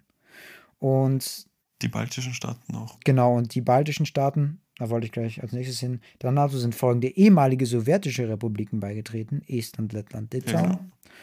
Und ähm, von der Graf Geografie her ist Russland schwer anzugreifen, aber auch sehr schwer zu verteidigen. Warte, Moment. Stimmt, weil, weil Rumänien, Ungarn, Bulgarien, das waren ja alles nur äh, Mitglieder im Warschauer Pakt. Genau. Estland, Lettland, Litauen waren ja tatsächlich äh, sowjetische, sowjetische Republiken. Republiken. Ja. Ah, ja. Okay. Genau. Okay, okay, okay. Also, ähm, und es waren natürlich Marionettenregierungen vor Ort, aber offiziell waren es eigenständige Staaten. Ja, ja. Aber es waren natürlich kommunistische Diktaturen, die sehr nahe Kontakte nach äh, Russland, also Russland die kommt dann. Sowjetunion flicken. Ja. Ähm, also, wenn man von der Geografie her ausgeht, ist also diese, diese Landschaft, die ungefähr in dem, ja, von westeuropäischer Seite her immer nach weiter nach Osten sich erstreckt, Flachland. Mhm. Und man kann sich das vorstellen wie ein Dreieck. Also je weiter man von ähm, ja, West-, Osteuropa, Mitteleuropa ähm, nach ähm, Osten eben geht, desto breiter wird dieses Flachland. Mhm. Und das ist extrem schwer zu verteidigen. Deswegen ist es in russischem Interesse, die Frontlinie so klein und so weit nach Europa zu verschieben, wie nur irgendwie möglich. Ähm, man kann natürlich sagen, wenn Putin kein, also man kann eben darüber spekulieren, ob ein, eine Gefahr im NATO-Bündnis sieht oder nicht. Das ist halt, ich meine, faktisch ist es überhaupt nicht abzusehen, dass irgendwie eine Gefahr von der NATO für Russland ausgeht, also vor allem militärisch, aus militärischer Sicht. Denn wenn man sich anschaut, wie unsere, unsere, ja, unser Militär aufgestellt ist, wie das deutsche Militär aufgestellt ist, also de facto sind herrscht, also ist der Pas Pazifismus wird groß geschrieben in den europäischen Ja. Staaten. Es gibt überhaupt keine Mehrheit oder ja, keine Mehrheit in der Bevölkerung, die Nein. irgendeinen Pro Krieg äh, provozieren würde. Ich, ich weiß nicht genau, wie es in Deutschland ist, aber ich habe jetzt einige Interviews von österreichischen Experten Mhm. ähm, gesehen, wo eben sie gesagt haben, dass das Mhm. Bundesheer zur Landesverteidigung nicht ausreichend ausgerüstet und Mhm. nicht imstande wäre, die- das Land in irgendeiner Form erfolgreich zu verteidigen. Ja, Und es wird in Deutschland ähnlich sein. ja, Ähm, ah ja. ist es auch. Also die Militärausgaben sind gestiegen in den letzten Jahren. Ich, was man dazu sagen muss, es gab, das Verteidigungsministerium war aber auch sehr schlecht besetzt die letzten Jahre. Also es wurde auch sehr viel Geld verbrannt, könnte man sagen. Mhm. Ja. Für die Berater von Frau von der Leyen, für das G36-Gewehr, das nicht funktioniert und nicht richtig schießt, wenn man es irgendwie längere Zeit, wenn es längere Zeit größerer Hitze ausgesetzt ist. Es wurde für die Eurofighter ausgegeben. Da hat Ja, man das- zig bestellt und es funktionieren irgendwie nur ein paar Ja. richtig. Das gleiche gilt für die U-Boote. Also die, das Militär ist nicht unbedingt unterfinanziert, es ist einfach wirklich schlecht organisiert und strukturiert. Und das ist wirklich ein Versagen der Fügungsriege ja. und mm, ja, auch bei der Waffenbestellung passiert. Also das ist nicht unbedingt nur immer das Geld das Problem. Ich würde mal eher dadurch richtig durchkämmen dort in, in, in, im Verteidigungsministerium, in den zuständigen Behörden Ja. dort. Also mm, Ich glaube, dass das auch in, in Österreich eines der, der größten Probleme ist, dass da das Geld im, in die falschen Dinge gesteckt wird ja, und die Organisation nicht. wirklich miserabel ist. Ja. Ja. Ähm, aber zumindest, wenn man geografisch, militärisch jetzt die NATO als Bedrohung wahrnimmt, dann könnte man davon ausgehen, aus Russlands Perspektive gesprochen, je westlicher die eigene Verteidigungslinie, desto besser. Und historisch gesehen zumindest hat Russland immer wieder Angriffe aus dem Westen erlebt. 1605 kamen die Polen, 1708 folgten die Schweden unter Karl VII., 1812 die Franzosen unter Napoleon und zuletzt die Deutschen in beiden Weltkriegen 1914 und 1945. Also, sollte die Ukraine ihre Neutralität aufgeben und der NATO beitreten, sind es gerade mal 300 Kilometer von der ukrainischen NATO-Grenze bis zur Wolga, einem strategisch wichtigen ähm, Fluss, der Moskau mit wichtigen Rohstoffen über das Schwarze Meer beliefert. Und ähm, also 300 Kilometer, das ist nicht weit. Das Also ist wenn die, nicht wert. wenn, wenn die NATO rein hypothetisch, das ist überhaupt nicht Nee. abzusehen, dass das überhaupt jemals passieren würde. Aber wenn die NATO-Truppen, also wenn die NATO Russland angreifen würde, wäre es nicht weit, um die Wolga quasi ähm, zu erreichen und Moskau jeglichen Versorgung abzu, ähm, ja, abzuschirmen, abzuschneiden. Ähm, okay, nein, nicht das Schwarze Meer, das Kaspische Meer. Also stellt eine wichtige Route für Öl- und Gaslieferungen dar und ist eben daher von strategischer Bedeutsamkeit. Ähm, man kann eben, wie, wie gesagt, schwer einschätzen, ob Putin von einer tatsächlichen militärischen Bedrohung der NATO ausgeht oder ob er dieses Argument als Vorwand nutzt. Wir wissen natürlich, dass die NATO keine militärische Gefahr für Russland darstellt, im Gegenteil, denn der Pazifismus hat in Europa hohen Stellenwert, meines Erachtens zumindest. In Deutschland und Österreich ist das Militär im desolatem Zustand. Also in Deutschland allein hat man, ist, also da sind Militärexperten vor die Presse getreten und haben erklärt, im Notfall wäre Deutschland, Deutschlands Militär nicht in der Lage, sich selbst zu verteidigen. Ja, eben dasselbe mit Österreich. Also, ja. und ich, ich glaube nicht, dass das die ein. Also, Österreich ist kein Mitglied der NATO. Oder? Nein. Keine Ahnung. naja, nein, nein. Naja, Neutralität ist ja groß geschrieben. In, also Aber ist ja Deutschland ist eines der Mitglieder der NATO. Ja, Deutschland. Und in Frankreich wird es wahrscheinlich ähnlich sein mit dem Militär. Ja, vor allen Dingen, es gibt gar keinen Rückhalt in der Bevölkerung. Also, es also, gibt wirklich nur sehr wenige Länder, wo, bis auf die USA wahrscheinlich, wo wirklich viel investiert wird und auch ja. einigermaßen, ich weiß nicht genau, wie das die, die, die Army in, in, in den USA. Und, und überhaupt zu Recht, zu Recht muss man sagen, man muss sich ja das nun mal vor Augen vorstellen, also vor Augen führen, in diesem Ukraine-Krieg und Konflikt kämpfen auf beiden Seiten nicht nur Patrioten, die Juche gerne in den Krieg ziehen, dort werden wahrscheinlich auch genauso gut Menschen zum Militärdienst gezwungen. Alleine, yeah. dass viele Männer, also wehrhafte Männer, aus der Ukraine überhaupt nicht mehr ausreisen dürfen zwischen, weiß nicht, 18 und 60 Jahren, ähm, zeugt von einem gewissen militärischen Zwang und genauso wird es auf russischer Seite sein. Ja, auf russischer Seite ja, werden ja sehr viele junge Soldaten eingesetzt, die ein paar Monate gerade erst mal irgendwie ja. im, im, Bundes, äh, im Bundes, äh, dem, dem Herr beigetreten sind und, und noch gar keine Erfahrung haben und dann ja. einfach mehr oder weniger als Kanonenfutter halt ja. an die Front geschickt werden. Also.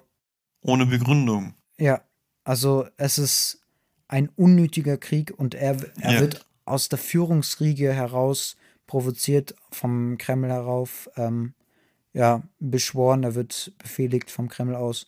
Und im Endeffekt sterben Leute, die überhaupt nicht in diesen Krieg ziehen genau. wollen. Unter anderem natürlich.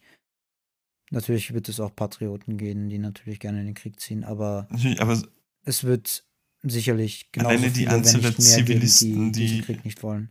Und natürlich die ganzen Zivilisten, ja. ganz zu schweigen von denen, die also es ist die, die Krankenhäuser, die beschossen werden, die Kinderheime, die Schulen. Allein, und ich glaube, 80 bis 90 Prozent der Gebäude in Mariupol sind entweder komplett zerstört oder angeschlagen. Ja. Es ist, es ist unglaublich. Und die Korridore, die Fluchtkorridore werden sehr selten eingehalten. Ja die, die, die, äh, ja, es ist wirklich eine, ein, ein frustrierend und einfach nur, ja, ja, ja. schreckhaft, schrecklich. Ja, schrecklich, ja. Ähm, so, machen wir nochmal weiter. Ähm, ja, also das Militär ist in desolatem Zustand. Ähm, es gibt keine Mehrheit in, in der Bevölkerung, die kriegerische Stimmung wäre. Ähm, die Osterweiterung der NATO hat auch mit dem sowjetischen Trauma zu tun. Man erinnere sich nur zum Beispiel an die Volksaufstände in der DDR 1953, an den Ungarnaufstand 1956 oder an den Prager Frühling 1968.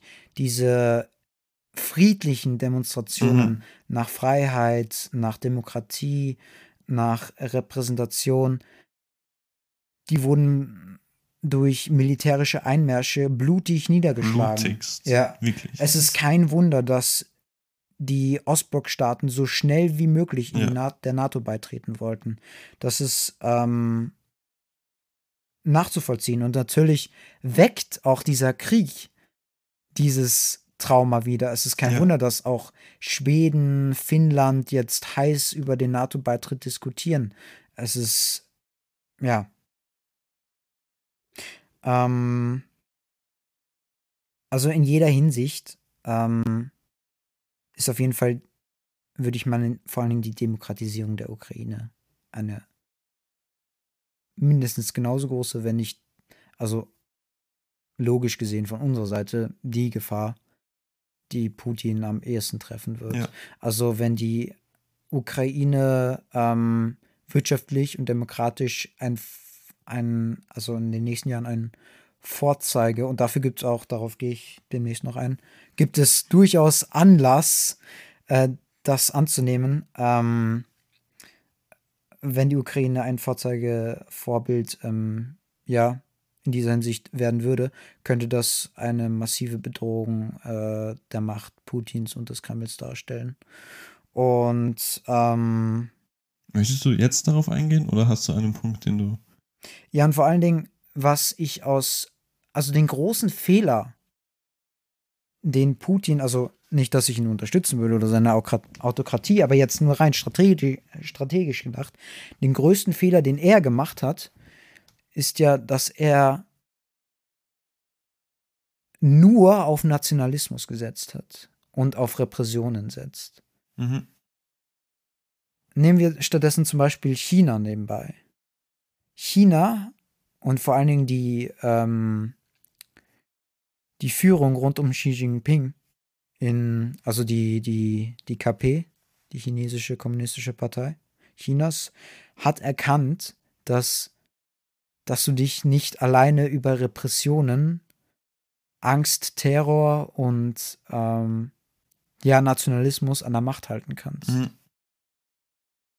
China hat sich den westlichen Märkten geöffnet. Sie, also alleine das Wirtschaftswachstum ist so immens wichtig der kommunistischen Partei. Es sind so viele Menschen aus der Armut gehoben worden in China. Also gehören mittlerweile zum Mittelstand an, der Ja. sich langsam formt. Ähm, was China in der Hinsicht besser macht, ist, dass sie begriffen haben, dass sie ihr System den Menschen auch schmackhaft machen müssen. Was aber nicht heißt, dass China nicht einiges falsch macht. Weil wenn wir die ganze Sache mit den Uiguren anschauen, ja, wie, wie, wie gesagt, moralisch überhaupt nicht Ja, zu eben, vergleichen. also- ich denke, ich sagte, wie gesagt, nur strategisch. Strate nur, stra okay. nur Eben, strategisch. ich wollte es nur nochmal klar machen. Ja. Wir sind kein Fan von, von den Überhaupt nicht. Also, Überhaupt nicht. sie machen es besser, was aber nicht heißt, dass es Also es ist, unterstützenswert wäre. es ist moralisch überhaupt verwerflich, was Genau. mit den Uiguren passiert in China. Und gleichzeitig ist es eine Diktatur durch und durch. Also die Repressionen, die die Menschen dort erfahren, vor allem die Uigu- Uiguren, aber sowas wie Pressefreiheit, Meinungsfreiheit gibt es dort nicht. Du, du lebst im Überwachungskapitalismus dort. Es gibt kein Bargeld, das bedeutet deine, es wird überwacht, was du dir kaufst, was du bezahlst. Es ähm, gibt dieses Punktesystem, dieses Sozialkreditsystem, nachdem du bewertet wirst, welche Einkäufe du tätigst, ob du Alkohol trinkst, ob du bei Rot über die Straße gehst. Und je nachdem, welchen Punktestand du hast, kannst du dir noch so oder so eine Wohnung überhaupt leisten dürfen. Darfst du überhaupt noch äh, das Flugzeug nutzen? Ja, Das sind nur einige Gründe, warum man China nicht unterstützen sollte. Weil, sie- aber wir sagen nur, dass es, also der Aaron sagt, ich sage hier sowieso nichts in diesem Podcast. ich in dieser Folge, in dieser Nur, ich, Folge. ich, ja, in dieser Folge. Ich bin einfach nur der stille, Der stille Zuhörer. der stille Zuhörer, so wie ihr gerade, der ab und zu mal seinen Senf dazu geben kann. Ja. Aber um zurück aufs Thema zu kommen, China macht es strategisch besser, es ist aber trotzdem nicht moralisch Natürlich, überhaupt nicht über unterstützenswert. Genau. Aber ähm, Russland hat, also Putin ist schon lange an der Macht. Russland hat heutzutage ein BIP, also ein Bruttoinlandsprodukt von Spanien. Also geografisch gese gesehen ist Russland eine Großmacht, aber wirtschaftlich gesehen ist das Bruttoinlandsprodukt ungefähr so hoch wie das von Sta Spanien oder wird, Bulgarien. Wird Russland immer noch als Schwellenland bezeichnet? Das war doch mit ja, Brasilien es ist, glaube ich, ja. Also und noch ein paar anderen die- Ländern. Also die russische Wirtschaft ist sehr auf einen Punkt konzentriert und fokussiert, überhaupt nicht breit aufgestellt. Ganz Mhm. im Gegenteil. Das einzige, also der einzige wirkliche, das einzige wirkliche Standbein der russischen Wirtschaft sind die Öl- und Gasexporte. Ja. Sie machen, ich habe mir das notiert, warte mal. Du musst deine ganzen Zettel, die er da zusammen Ja, meine ganzen Zettel. organisieren. Ähm, so. Jetzt findet sie nicht. Oh mein Gott. Also Russland belegt weltweit Platz 2, wenn es um die Menge der geförderten ähm, Ölmengen geht und belegt Platz 1, wenn es um die reine Menge der natürlichen Gasvorkommen im Land geht. Und deswegen, man kann Russland eigentlich nur als Petrostate wie Saudi-Arabien oder Iran bezeichnen. Auf was an, also die Wirtschaft ist auf nichts anderes ausgelegt. Ja. Und Putin hat aber verwirkt, die, seine Wirtschaft weiter aufzustellen, breit aufzustellen.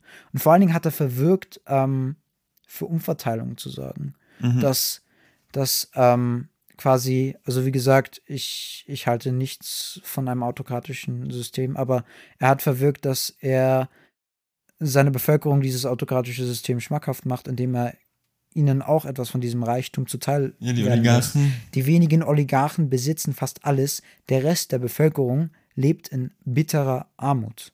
Das Ja. ist einfach Fakt. Und ähm, der Machterhalt besteht auch darin, dass es der Bevölkerung grundsätzlich gut geht. Wenn du wohlwollend gegenüber deinem Volk bist, dann bist du unantastbar Mhm. oder nein, nicht unantastbar, aber du bist, du bist weniger angreifbar. Und Putin macht sich vor allen Dingen mit dem Konflikt in der Ukraine weiter angreifbar. Wenn, wenn auch noch Menschen sterben in einem unsinnigen Krieg, ähm, wenn die Repressionen weiter zunehmen, aber die Bevölkerung nichts von dem Reichtum Russlands hat. Kennst du das Video, wo der Putin so durch seinen Palast geht und immer breiter wird, jedes Mal, wenn er sich umdreht? Nein. Ja. Aber er vergrößert seine Angriffsfläche, für diejenigen, die das kennen, er vergrößert seine Angriffsfläche gerade so wie in diesem Video. Es ist echt, er geht so ganz normal am Ende, Ja. ist es so richtig so ein Minecraft-Roblox-Ding, Ja. Das ist ganz lustig, das manchmal. ja. ähm, Damit ich auch mal wieder was gesagt habe. Ja. Passt schon. ähm, ja, der Öl, und, der Öl- und Gasexport finanziert die Hälfte des, Ru- des russischen Die Staatshaushalts. Hälfte. Die Hälfte, ja. Oh, Und macht schlecht. 30 Prozent des Bruttoinlandsproduktes aus. Russland kann also genauso als 30%. Ölstaat bezeichnet werden wie eben Iran und Saudi-Arabien. Der Großteil des Exports geht an die europäischen Länder. 35 Prozent der europäischen Gasversorgung wird mit russischen Importen gedeckt. Also wir können hiermit von einer gegenseitigen Abhängigkeit sprechen, Ja, ja, natürlich. weil wir sind auf deren Rohstoff angele Hast du die angewiesen. Zahlen zu Österreich oder, und, und Deutschland oder? Ähm, Ich habe sie. also das ist nur der europäische Durchschnitt. ich weiß, Ich aber glaube, der ist Österreich, also je weiter östlich man überhaupt geht, desto, ja. Desto höher wird. Ja, ja, wird diese Abhängigkeit. Also, und Deutschland hat auch eine große Abhängigkeit. Definitiv über 35, ich habe die Zahlen jetzt nicht dabei. Ich habe sie auch, ich hab's auch nicht im Kopf, aber mir kommt so vor, dass es mehr als die Hälfte auf jeden Fall in Österreich ist. Dass es Ja. an die 60, wahrscheinlich sogar noch mehr Prozent aus russischen, aus russischer Hand kommt, das Öl Ja. und Gas. Weil einfach Europa versäumt hat, sich da breitbeinig, oder Ja. einige europäische Staaten versäumt haben, Ja. sich breitbeinig aufzustellen. Okay, ich führe gleich das Thema einfach weit aus, weil wir gerade eh schon über Russlands Wirtschaft sprechen. Ja, sehr gut. Ähm, also, 35% der europäischen Gasversorgung wird mit russischen Importen gedeckt. Wir können hiermit von einer gegenseitigen Abhängigkeit sprechen, denn Ja. unsere Wirtschaft und unsere Haushalte sind von Russlands Gas- und Ölexporten abhängig und Russlands Wirtschaft ist von seinen Exporten ebenfalls sehr stark abhängig. Nach dem Zerfall der Sowjetunion sah sich Russland dem Problem gegenübergestellt, dass ihre Pipelines, welche die, also die europäischen Länder versorgt, ähm, durch die Ukraine führen. 80 Prozent der Gasexporte gingen durch die Ukraine. Als eigenständiger Staat hat die Ukraine immens davon profitiert, denn Russland musste fortan hohe Gebühren an die Mhm. Ukraine zahlen, um äh, die ukrainischen Pipelines überhaupt nutzen zu dürfen. Heute, heute gesehen, ist das, dürfte das nicht mehr der unmittelbare Grund für den Ukraine-Krieg sein. Denn, ähm, warte, jetzt habe ich den Faden verloren. ähm, ja, hier bin ich wieder. Denn Fakt ist, dass in der Zwischenzeit zahlreiche Pipelines entstanden sind, welche ukrainisches Territorium umgehen, beispielsweise Nord Stream 1, die Yamal Europe, ähm, welche durch Belarus geht, soweit ich weiß. Also durch Weißrussland und ähm, mit seiner Hauptstadt Belarus. Ähm, und welche haben wir noch? Äh, oder South Stream, welche in die südeuropäischen Staaten hinuntergeht. Ähm, was Russlands Vormachtstellung als Energieexporteur in Europa von ukrainischer Seite aus massiv bedroht, sind die Anfang 2012 gemachten Funde von geschätzten 2 Billionen Kubikmeter natürlichen Erdgases in der zur ukrainisch zugehörigen Küstenregion rund um die Halbinsel Krim im Schwarzen Meer. Oh, das wusste ich gar nicht. Damn. Wie viel? Zwei? Zwei ähm, Billionen Kubikmeter. Zwei Billionen Kubikmeter. Damn. Also diese Funde wurden Das ist 2012 eine gemacht. Und demnach glaube ich, dass das auch ein wesentlicher Grund 2015 wurde der gemacht. 2012 Ah, 2012, okay, okay, okay.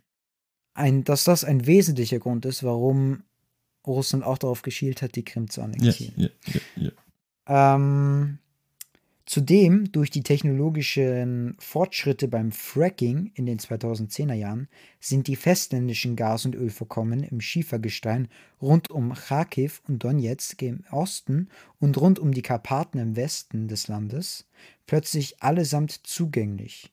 Also es gibt am Festland auch riesige ähm, Mengen Schiefergestein ähm, im Westen einmal und einmal im Ja. Osten der Ukraine, wo Die Städte sind wahrscheinlich eh aus den aktuellen Medienberichten bekannt. Ja, genau. Donetsk, ja- Genau, ja. Und ähm, durch diese, diese technologischen Fortschritte beim Fracking, Ja, also noch dass man plötzlich dann das Know-how hatte, auch dort ähm, eben Mhm. ja, Gas zu fördern, ähm, sah sich die Ukraine 2012 plötzlich immensem Mhm. Reichtum aus an Ressourcen. Ja. Und das würde eben einen wirtschaftlichen Erfolg der Ukraine immens fördern, beflügeln. Dieses Potenzial, also es ist unglaubliches Potenzial. Ähm, so, ich lese nur kurz weiter. Ähm, genau, da war ich. In kürzester Zeit stieg nämlich die Ukraine auf Platz 14 der Länder mit den meisten Gasvorkommen weltweit auf. Für Russland ein Riesenproblem, einem plötzlichen direkten Konkurrenten gegenüberzustehen, Mhm. logisch. Aufgrund der eigenen einseitigen Wirtschaftsstruktur, Ja. denn wir wissen eben, die russische Wirtschaft basiert nur auf Gas- und Genau. Ölexporten, ähm, sind die russische Wirtschaft und in weiterer Folge der russische Staatshaushalt indirekt gefährdet. Zudem mit der Beauftragung westlicher Konzerne wie ExxonMobil und Shell die Bohrungen voranzutreiben. Also die Ukraine hat äh, Staats, äh, Verträ also Verträge abgeschlossen mit diesen Ja. Firmen, ähm, weil die hatten das Know-how nicht. Ja. Aber Shell und Exxon Hatten's. hatten das. Ähm, besteht die Gefahr der Annäherung der Ukraine an den Westen. Also sind ja westliche Firmen. Ja, ja.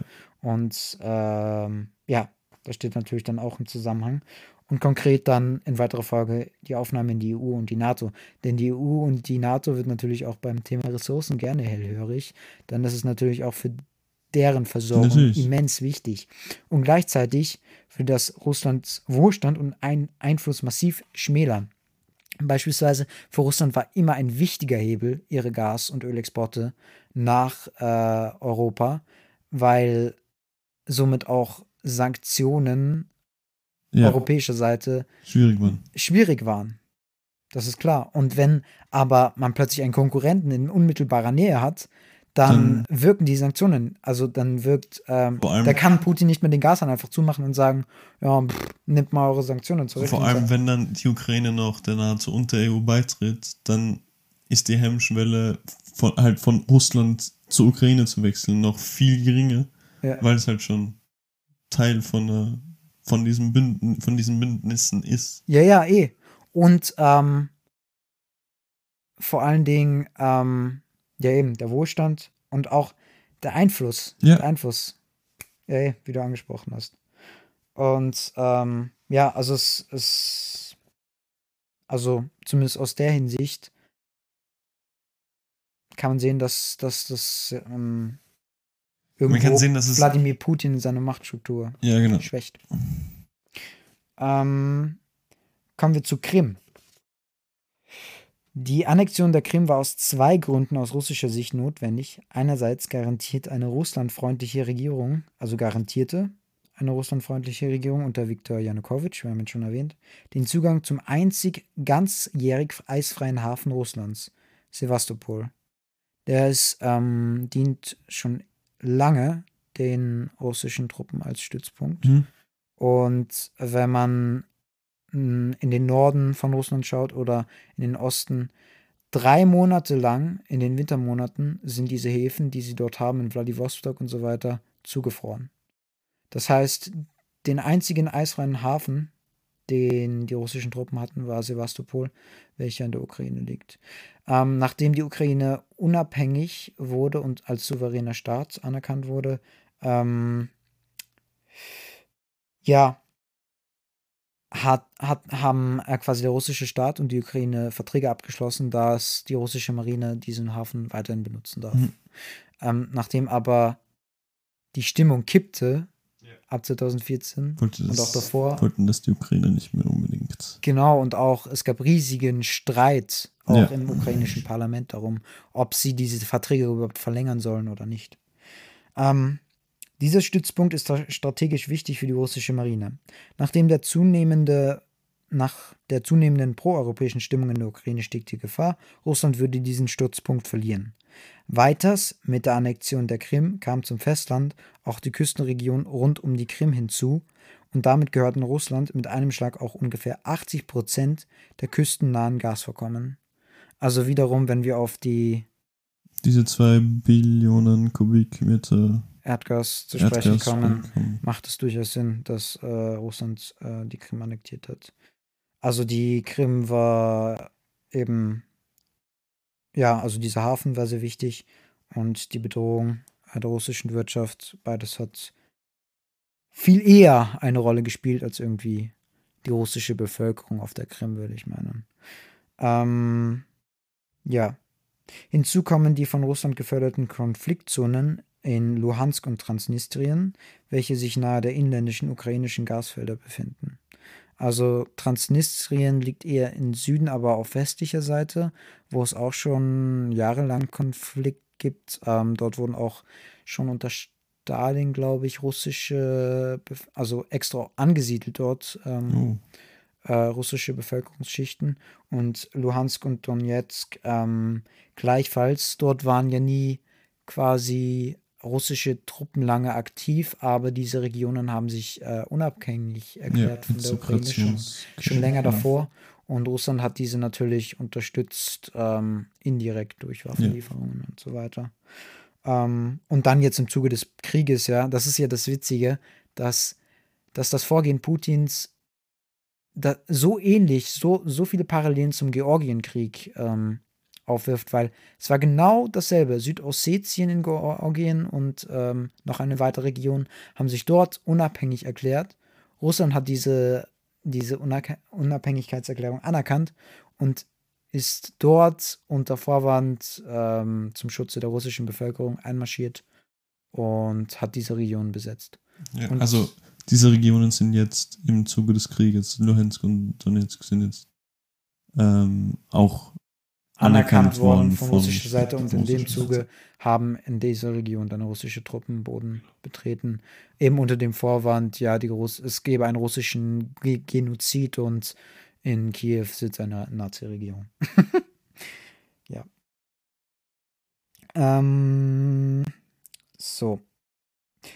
Ja, und natürlich dadurch, dass Russland eben diese, also die Ukraine nicht in Ruhe gelassen, also die Annexion der Krim, ähm, die Schürung der Konflikte in Luhansk, Donetsk und in Transnistrien, Transnistrien, haben ExxonMobil und Shell dazu gebracht, dass sie ihre, kurz nach den Funden 2012, ihre Verträge wieder aufgekündigt haben, Mhm. womit die Ukraine wieder mittellos dastand. Und zwar das Risikopotenzial der, ja, der Ressourcen, aber das Know-how Ja, hat ihnen gefehlt. Ja. Also sie konnten das, dieses Potenzial nicht nutzen, so lange.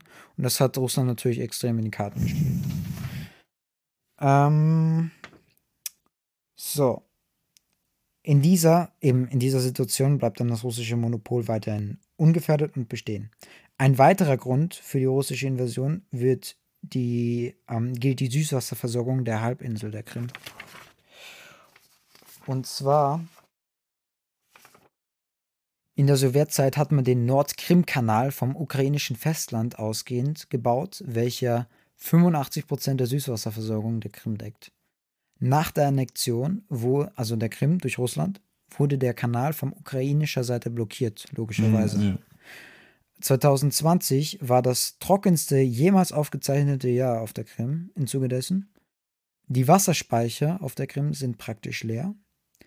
Trotz äh, vieler Wasserrationierungsmaßnahmen und trotz einer extra erbauten Brücke vom äh, Festland auf der Krim, also der Halbinsel Krim, hinüber zum russischen Festland, welche den Kreml allein 4 Millionen Dollar gekostet hat. Und natürlich Wow. jährlich kostet den Kreml dieser Wassertransport, dieser, Ja. ja, von russischer auf Ukraine, also auf die, auf die Halbinsel Krim, den Stadt Millionen. Und ähm, ja, und das Leben auf der Krim für die zwei Millionen Einwohner wird trotzdem auch durch den Klimawandel härter von Jahr zu Jahr. Und hinzu kommt, sollte die Ukraine sich dem Westen annähern, gar NATO-Mitglied werden, könnte im Konflikt dazu, kommen, dass Artikel 5 der NATO-Richtlinien ausgelöst wird. Und dadurch, ähm, Das ist Artikel 5. Artikel 5 besagt, dass sollte ähm, ein NATO-Mitglied in einen ja, militärischen, in einem militärischen Konflikt hineingezogen, also angegriffen werden, Mhm. löst dies den Bündnisfall aus, Okay. welcher besagt, dass ähm, wenn ein Mitglied angegriffen wird, ähm, müssen sich alle, also sind quasi alle, ist das Gan- also das ganze Bündnis in einem angegriffen worden und somit müssen sich alle NATO-Bündnisstaaten an ja an der Verteidigung des einen Mitglieds oder der Mitglieder beteiligen. Ähm, und Russland kann einen Krieg gegen die gesamte NATO nicht gewinnen. Das, also die europäischen Staaten, die europäischen NATO-Staaten alleine geben schon etwas oder geben mehr aus für ihr Militär insgesamt als äh, Russland. Und wenn dann noch die USA und so weiter hinzukommen, ja dann. Also und auch Ja, organisatorisch ist die, also organisatorisch und auch in der Logistik, wie man jetzt auch in dem Krieg, ich gehe gleich darauf ein, sieht, ist die NATO dem russischen Militär überlegen. Mhm. Also diesen Krieg könnte die NATO niemals gewinnen. Und sie würden in dem Zuge eben auch die Krim verlieren. Weil es braucht nur eben, also die Ukraine ist konfliktreich. Es könnte leicht passieren, dass Artikel 5 ähm, ausgelöst wird. Und schon hat die Ukraine die ganze NATO hinter sich. Und die Krim würde wieder leicht an die Ukraine Hm. zurückfallen.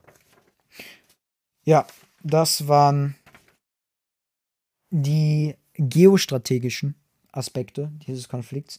Wer sich das Ganze noch einmal zu Gemüte führen möchte, jetzt nicht erklärt von mir, sondern professioneller und vielleicht auch im Stile eines Videos ähm, sich zu Gemüte Ja, stimmt, führen detailreicher möchte, geht der, eigentlich gar nicht.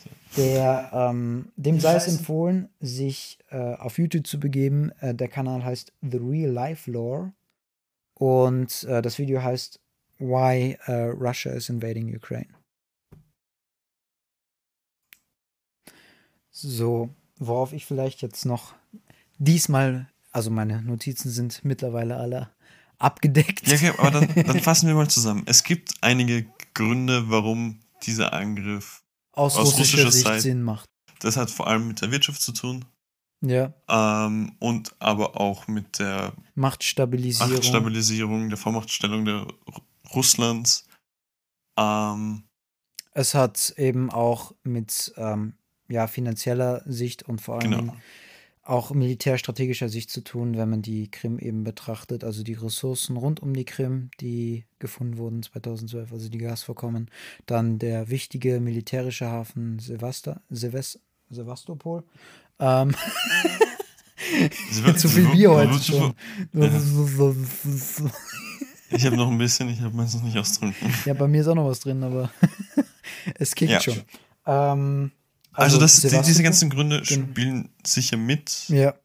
Wir wissen nur nicht, natürlich nicht, ob sie alle eine Rolle spielen und welche mehr eine Rolle spielen, welche weniger. Und ob auch diese, dieser nationalsozialistische Regierung, Ukraine, also diese, diese ideologischen Gründe der Ukraine tatsächlich einen Grund spielen oder ob das einfach nur vorgeschoben wurde. Ja. Genau, ein, ein, ein Narrativ ist, ein, ein Frame, das man halt sehr gut verwenden kann, um in der eigenen Bevölkerung genau. Akzeptanz zu schaffen Genau. für diesen Krieg, der, wie du vorhin schon gesagt hast, in vielen Punkten Volk, äh, völkerrechtlich, völkerwiderrechtlich.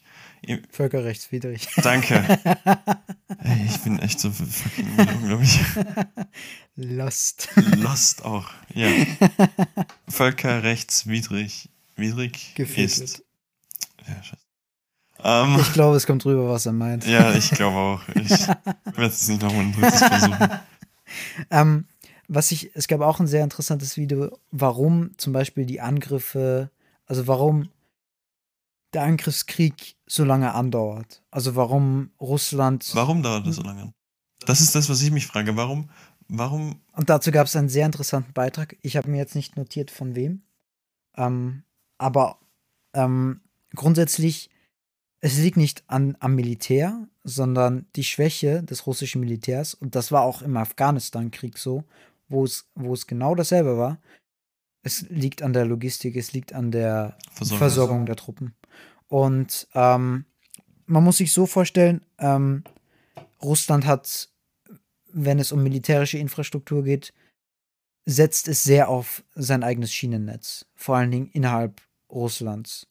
Ähm, das ist staatlich kontrolliert, also der russische Staat hat direkt Einfluss und Zugriff auf, ähm, auf das Schienennetz und äh, die Züge und so weiter. Den Güterverkehr. Genau, auf den Güterverkehr.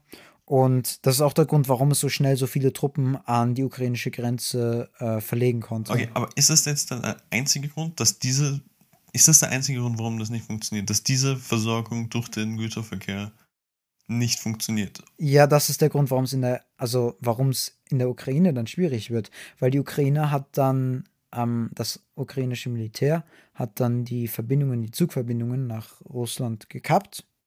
Und ähm, somit war Russland dann angewiesen, auf ähm, Trucks zu setzen. Also auf militärische Fahrzeuge, Auf Konvois. die auf Konvois, die ähm, eben ja alle möglichen Lebensmittel, ähm, aber auch Treibstoff und so weiter liefern. Und das hat das ukrainische Militär sehr gut erkannt, diese Schwachstelle, in der Hinsicht, dass diese äh, Konvois auch meist unbewaffnet sind. Das bedeutet, über soziale Medien ähm, wurde schnell verbreitet, dass diese, wie diese Konvois aussehen und mit einfachen Mitteln sind die dann lahmgelegt worden, ja. Und viele und Das, auch, das muss man den Ukrainern, sie sind sehr, sehr erfindungsreich. Also sie, sie verwenden die, die Mittel, die sie haben, mit Ja. Social Media, mit Ja. sozialen Netzwerken.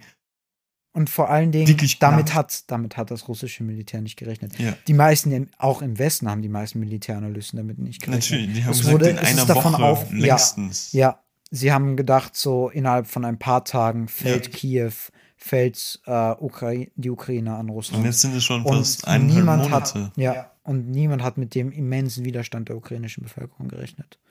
Und äh, das wird dem russischen Militär mittlerweile ziemlich zum Verhängnis. Gleichzeitig in ihrer Verzweiflung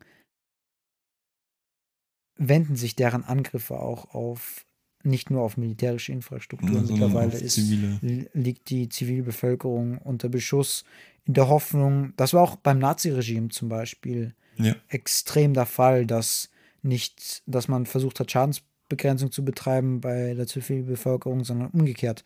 Man hat intensivst die Zivilbevölkerung beschossen, man hat ähm, ja unglaubliche Zerstörung mit möglichst großem Schaden betrieben, um also so, so soweit die Theorie, um den Staat quasi insgesamt unter Druck zu setzen, zu Um- kapitulieren. Um die, um die Bevölkerung zu dem, Demoralisieren, demoralisieren, ja. die Soldaten, genau. dann die, dass die eben sehen, okay, wenn, die, die greifen nicht uns an, sondern unsere Familien. Ja, Und, genau. ja, und das ist dann auch den Deutschen zum Verhängnis geworden beim Zweiten Weltkrieg. Dass dann halt Ja. da auch die, vor allem Städte ähm, zerbombt wurden. ja, Wie, äh, keine Ahnung, irgendeine Stadt. Dresden. Danke. Ja, das ist auch eben das Narrativ, warum immer ich, im Februar, glaube ich, das ist der 19. Februar gewesen. Ungefähr, ich weiß es nicht genau, rund um den 20. herum ja. äh, wurde Dresden vor, keine Ahnung wie viele Jahren, ich weiß nicht mal, welche Jahrgang das war, aber wurde Dresden bombardiert von den Alliierten. Und heute gehen noch die nationalsozialistischen Gruppen und Identitäten, Identitären auf die Straße und ja, und äh, protestieren gegen die menschenrechtsverletzende Bombardierung der Alliierten. Ja, ja es ist Wahnsinn. Ähm, ja. Ähm, das muss man eben auch im Hinblick betrachten. Das finde ich sehr interessant, warum eben die russische Offensive ziemlich ins Stocken geraten ist. Und ähm, auch vor Kiew. Also in Kiew wurden wichtige Brücken und so weiter vom ukrainischen Militär gesprengt, um den Zugang zur Stadt zu erschweren. Ähm, die Zivilbevölkerung hat auch äh, logistisch ähm, sich zur Wehr gesetzt, indem sie viele Straßenschilder und so weiter einfach über, überklebt haben. Das russische Militär ist überhaupt nicht digitalisiert. Die arbeiten mit normalen Karten, die haben einfache ähm, Radiostationsgeräte, über die sie kommunizieren, über Funk. Ähm, auch dort hat die, also Anonymous und so weiter, Hacktivisten, ähm, Experten dafür haben dort für Störungen und äh, miss, also versucht die Kommunikation zu stören, ähm, indem sie die Frequenzen teilweise gehackt haben und so weiter. Es ist generell sehr interessant zu finden, oder es ist sehr schön, finde ich sogar. Ja. Zu sehen, wie ähm, stark der Support, die Solidarität weltweit ist. Ja. Mit eben Anonymous, die ja. den Kreml gehackt haben für einige Stunden. Ja. Ähm, mit, mit Informatikern, die Codes geschrieben haben, ja. um der russischen Bevölkerung die Wahrheit, also echte ja. Nachrichten zuschicken zu können. Ja. Ähm, mit, mit, mit Transportkonvois, wo alles, was man braucht, von, weiß nicht, Kinderwegen bis hin zu Wasser halt ja. dorthin gebracht wird von Freiwilligen. Ja. Und auch die, die, die Aufnahme der, der ähm, Flüchtlinge an den, an den Bahnhöfen in, in Polen und in Deutschland und auch in Österreich es ist einfach wirklich sehr schön, das zu sehen. Ja. Ähm, weil es ist echt einfach ein, ein unglaublich schlimmer, ja, ein, nicht, nicht recht zu, ver, recht zu fertigen, dieser, dieser Krieg. Also, klar, es macht Sinn für die Russen, aber es gibt trotzdem, es ist trotzdem nicht, gibt trotzdem keine Legitimation dazu, diesen Angriff tatsächlich durchzuführen. Nein. Ähm, ja, was ich dazu noch sagen wollte, ähm, bei mir triffst du aber damit auch teilweise einen wunden Punkt, denn keine Frage vorneweg.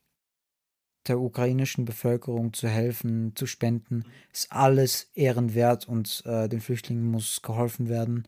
Und man will ga sich gar nicht vorstellen, welches Trauma die durchmachen. Es ist unfassbar. Gleichzeitig muss ich aber sagen, dass ich die eingeschränkte Solidarität der europäischen Länder mit der Ukraine ziemlich heuchlerisch empfinde, wenn man sich beispielsweise ähm, die südlichen Länder Syrien, Libyen oder den Jemen ansieht, ähm, ja. wo schon ja, seit vielen Jahren Flüchtlinge versuchen, über das Mittelmeer oder über die Balkanroute nach Europa zu gelangen. Ähm, genauso aus denselben Gründen, weil sie das so viel Leid erfahren, weil in ihren Ländern ja, sie wirtschaftlich abgehängt sind, in Armut leben müssen, weil ihre, das ist vielleicht noch der harmloseste aller Gründe, aber ich finde, ein Wirtschaftsflüchtling, das klingt so negativ, ist das konnotiert, aber ich finde, es ist doch legitim für jedermann ein, ein schönes Leben führen ja. zu wollen und vor allen Dingen sich die wichtigsten und Lebens, ähm, also die wichtigsten Bedürfnisse leisten zu können. Ja, Dinge lebensnotwendige ähm, Dinge leisten zu können. Und dass das negativ konnotiert ist, ja, kann ich überhaupt nicht nachvollziehen. Und natürlich kommen in Libyen und Syrien kommt hinzu, dass in diesen Jahren seit einem Jahrzehnt Krieg geführt wird und dass unglaublich viele Menschen dort ihr Leben lassen mussten und Und dass unglaublich viele Menschen auch hierher geflüchtet sind. Und Ja. Also, okay, es Und- ist ein wahnsinniger Aufwand wahrscheinlich, sich von der Ukraine aufzumachen bis nach Deutschland. Aber von Syrien ja, nochmal übers Mittelmeer. übers Alleine Mittelmeer. wie, wie viele Menschen ertrunken sind. Ja, im ich, ich, ich wollte nicht, also ich, ich sollte mich da vielleicht rechtfertigen. Ich wollte nicht sagen, dass ich jetzt den Support gegenüber den ukrainischen Flüchtlingen Ja, so schön mich. finde. Ich, ich finde es nur schön, dass man eben sieht, okay, man kann Flüchtlingen helfen. Die Menschen möchten Flüchtlingen Ja. helfen. Und ich, ups, ich habe gerade das Mikrofon gehört. Und ich hätte gerne, dass das eben für alle angewandt wird. So, ich möchte, ich, ich, ich sage jetzt nicht, okay, ich, die syrischen Flüchtlinge tun mir nicht leid, weil die sind nicht von aus Europa. Ja. Nein, das, das, das ist nicht wahr. Ich möchte, dass das Beispiel, das wir jetzt statuieren mit Ja. den Flüchtlingen aus der Ukraine, in Zukunft auch für Flüchtlinge von der ganzen Welt, weil wir Ja. werden Flü wieder Flüchtlinge sehen, Ja. ja, angewendet wird. also es ist, es ist genauso, dass ich ähm, das überhaupt nicht nachvollziehen kann, warum ähm, die ukrainischen Flüchtlinge, die natürlich unfassbare Traumata erleben, denen geholfen werden muss, das betone ich nochmal Ja. ganz offensiv, ähm, uneingeschränkte Solidarität erfahren, während syrische, libysche Flüchtlinge aus dem Jemen diese nicht erfahren, ganz im Gegenteil mit Able auf Ablehnung stoßen. Nicht nur in der, in, in, in der europäischen Bevölkerung, also in vielen Ländern, jetzt in der Zivilbevölkerung, sondern auch auf europäischer Ebene, in der Hinsicht, dass gerade ihnen diese, diese Flucht nach Europa Ja. Erschwert wird. Ukrainische Flüchtlinge können, also ihnen, Österreich will zum Beispiel jetzt extra einfliegen, ukrainische Flüchtlinge aus Polen. Äh, nach Deutschland hin können sie, in Deutschland können sie mit der Deutschen Bahn gratis fahren, Euro Die. ÖBB haben Güterzüge extra an die Grenze zu Genau. Polen geschickt, damit Leute schneller Ja, weggebracht werden können. Und für die Flüchtlinge aus, aus Arabien wird die Balkanroute gestoppt. Die werden Genau. in, der, in der Türkei aufgehalten. man erinnere sich an den perversen äh, Deutschland-Türkei-Deal ja, aus dem Jahr 2015, den Merkel mit Orban, äh, nein, nicht mit Orban, mit Erdogan abgeschlossen hat. ich verwechsel auch so viele Dinge. ja, ja. aber Aber nach zwei Stunden sind die Versprecher normal, ja, bitte. nach zwei Stunden. ja, ich weiß nicht, ob es zwei Stunden schon sind. Ungefähr. Hast auch schon so einen ver verschwommenen Blick auf den Ich habe die ganze Zeit schon verschwunden gehabt. ähm, dass die Menschen dort aufgehalten werden, zurückgeschickt werden in ihre Krisenregionen. Ähm, alleine die, ähm, die Organisation Frontex, Mhm. die unsere Außengrenzen schützt, aber eigentlich nur Mare Nostrum abgelöst hat, eine Organisation von Italien gegründet und finanziert, welche eigentlich gedacht war, Seenotrettung zu betreiben. Es ist unfassbar. Teilweise ist es wirklich pervers und sehr heuchlerisch, was, was, was Ja. passiert. Ja, und ich kann Italien verstehen in der Hinsicht, dass sie nicht mehr wollen oder nicht mehr können. Also Mare Nostrum hat Italien belastet und Italien hat dann natürlich, also ich glaube 2014 haben sie das Projekt Mare Nostrum ins Leben gerufen. Ähm, sie haben so viele Menschen damit gerechnet. Äh, wenn man das aufrechnet, sind es glaube ich 750 Euro pro Flüchtling, was das Was? insgesamt gekostet hat. Also haben unfassbar viele Menschen gerettet, Menschenleben gerettet und ähm, wollten dann, dass sich die anderen europäischen Länder daran beteiligen, so wie das eigentlich der Fall sein sollte, in einer solidarischen Gemeinschaft wie der Europäischen Union. Und wie man sich das vorstellen kann, hat sich kein Land der EU bereit erklärt, Italien finanziell dabei zu unterstützen oder Flüchtlinge aufzunehmen. In, Im Folge dessen hat Italien Mare Nostrum eingestellt. Daraufhin hat äh, die Europäische Union Frontex ins Leben gerufen. Ähm, aber Frontex hat erstens weniger Geld zur Verfügung bekommen, also zur Verfügung gestellt bekommen. Mhm.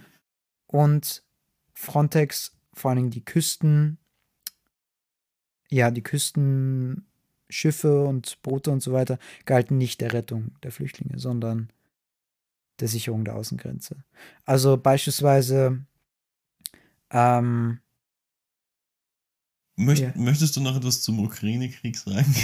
Weil wir haben ja schon fast zwei Stunden aufgenommen und ich meine, diese ganze Debatte könnte ein eigenes Podcast-Thema werden. ja, ja. Ich, ich denke nur nicht, dass wir das den Zuhörern jetzt antun können. ja, ich lasse noch, ich würde noch schnell den letzten Punkt ausführen Okay. und dann belassen wir es dabei. Ähm, also teilweise mit Pushbacks, äh, Ja. die Frontex ähm, Boote und Schiffe Wellen erzeugen, damit die ukrainischen Flüchtlinge in ihren Booten zurück in libysches Küstengebiet getrieben werden, damit dort die libysche Küstenwache sie aufgreift, ähm, um sie dann in ihre Lager dort zu bringen, wo sie elendig äh, zu Hunderten in den Zellen schmoren Mhm. dürfen. Ähm, ja, das sind eure, unsere europäischen Werte, die hier halt ähm, verteidigt werden. Uneingeschränkte Solidarität und äh, Menschenrechte, man kennt sie ja. Es ist unfassbar, es ist unfassbar. Ja, unser Appell an euch. Seid nett zu Menschen. Egal zu wem. Platonisch hätte ich es auch nicht ausdrücken können. Hast du jetzt einen Punkt, den du noch bringen möchtest oder, oder war's das? Ähm, nein, ich denke, insgesamt dürfte dies, dürfte es das gewesen sein. Gut, dann bedanke ich mich für diese Vorlesung. Ja, Für diese gerne. wirklich. Also, es war Habe ich wirklich, endlich es, meinen Doktor? es war wirklich sehr interessant. ähm, ich, es tut mir leid, dass ich teilweise wirklich nichts gesagt habe, aber ich bin so verdammt müde. Und es ist hat wirklich sich. fertig. Ihr müsstet ihn sehen. Ihr müsstet ihn Es, sehen. echt, ich liege da komplett. Wie ein Sack. Ja. Aber ich, ich fand es sehr interessant und ähm, vielen Dank, Aaron. Gern geschehen. Äh, und vielen Dank euch, falls Zuhören. ihr Falls ihr jetzt noch da seid. ja. seid. Falls ihr noch da seid, ja, es wäre. Wenn ja, dann, dann weiß nicht. Hättet ihr einen Orden verdient. Das wäre echt krass. Ähm, wir sehen uns, oder wir sehen uns, ich sage jedes Mal sehen uns, aber Ja, wir hören ist- uns. Es, es sei dir entschuldigt, man sagt das halt irgendwie so. Ja, ich weiß, Sprachgebrauch ist wir hören uns. wir hören uns bald wieder. Bald wieder. Wenn euch diese Folge gefallen hat, dann lasst eine Bewertung da, folgt uns auf Spotify oder wo auch immer ihr, uns, äh, ihr den Podcast bekommt und hört. Ähm, Bemerkungen, Kritik, Lob, wie immer an zweiflaschenbier at gmail.com oder an unsere Instagram-Accounts. Alle Links zu den oder Namen der Dokumentation und Interviews und was weiß ich, was da Aaron alles ähm, äh, Erwähnt erwähnt angeschaut hat, ja. angeschnitten hat, findet ihr, wenn der Aaron den Namen und den Link findet, äh, in der Beschreibung. Vielen Dank fürs Zuhören. War's das. Man, man sieht sich, ich werde jetzt schlafen gehen. Passt, haut rein, Jungs. Und Ciao, ciao. Tschüss.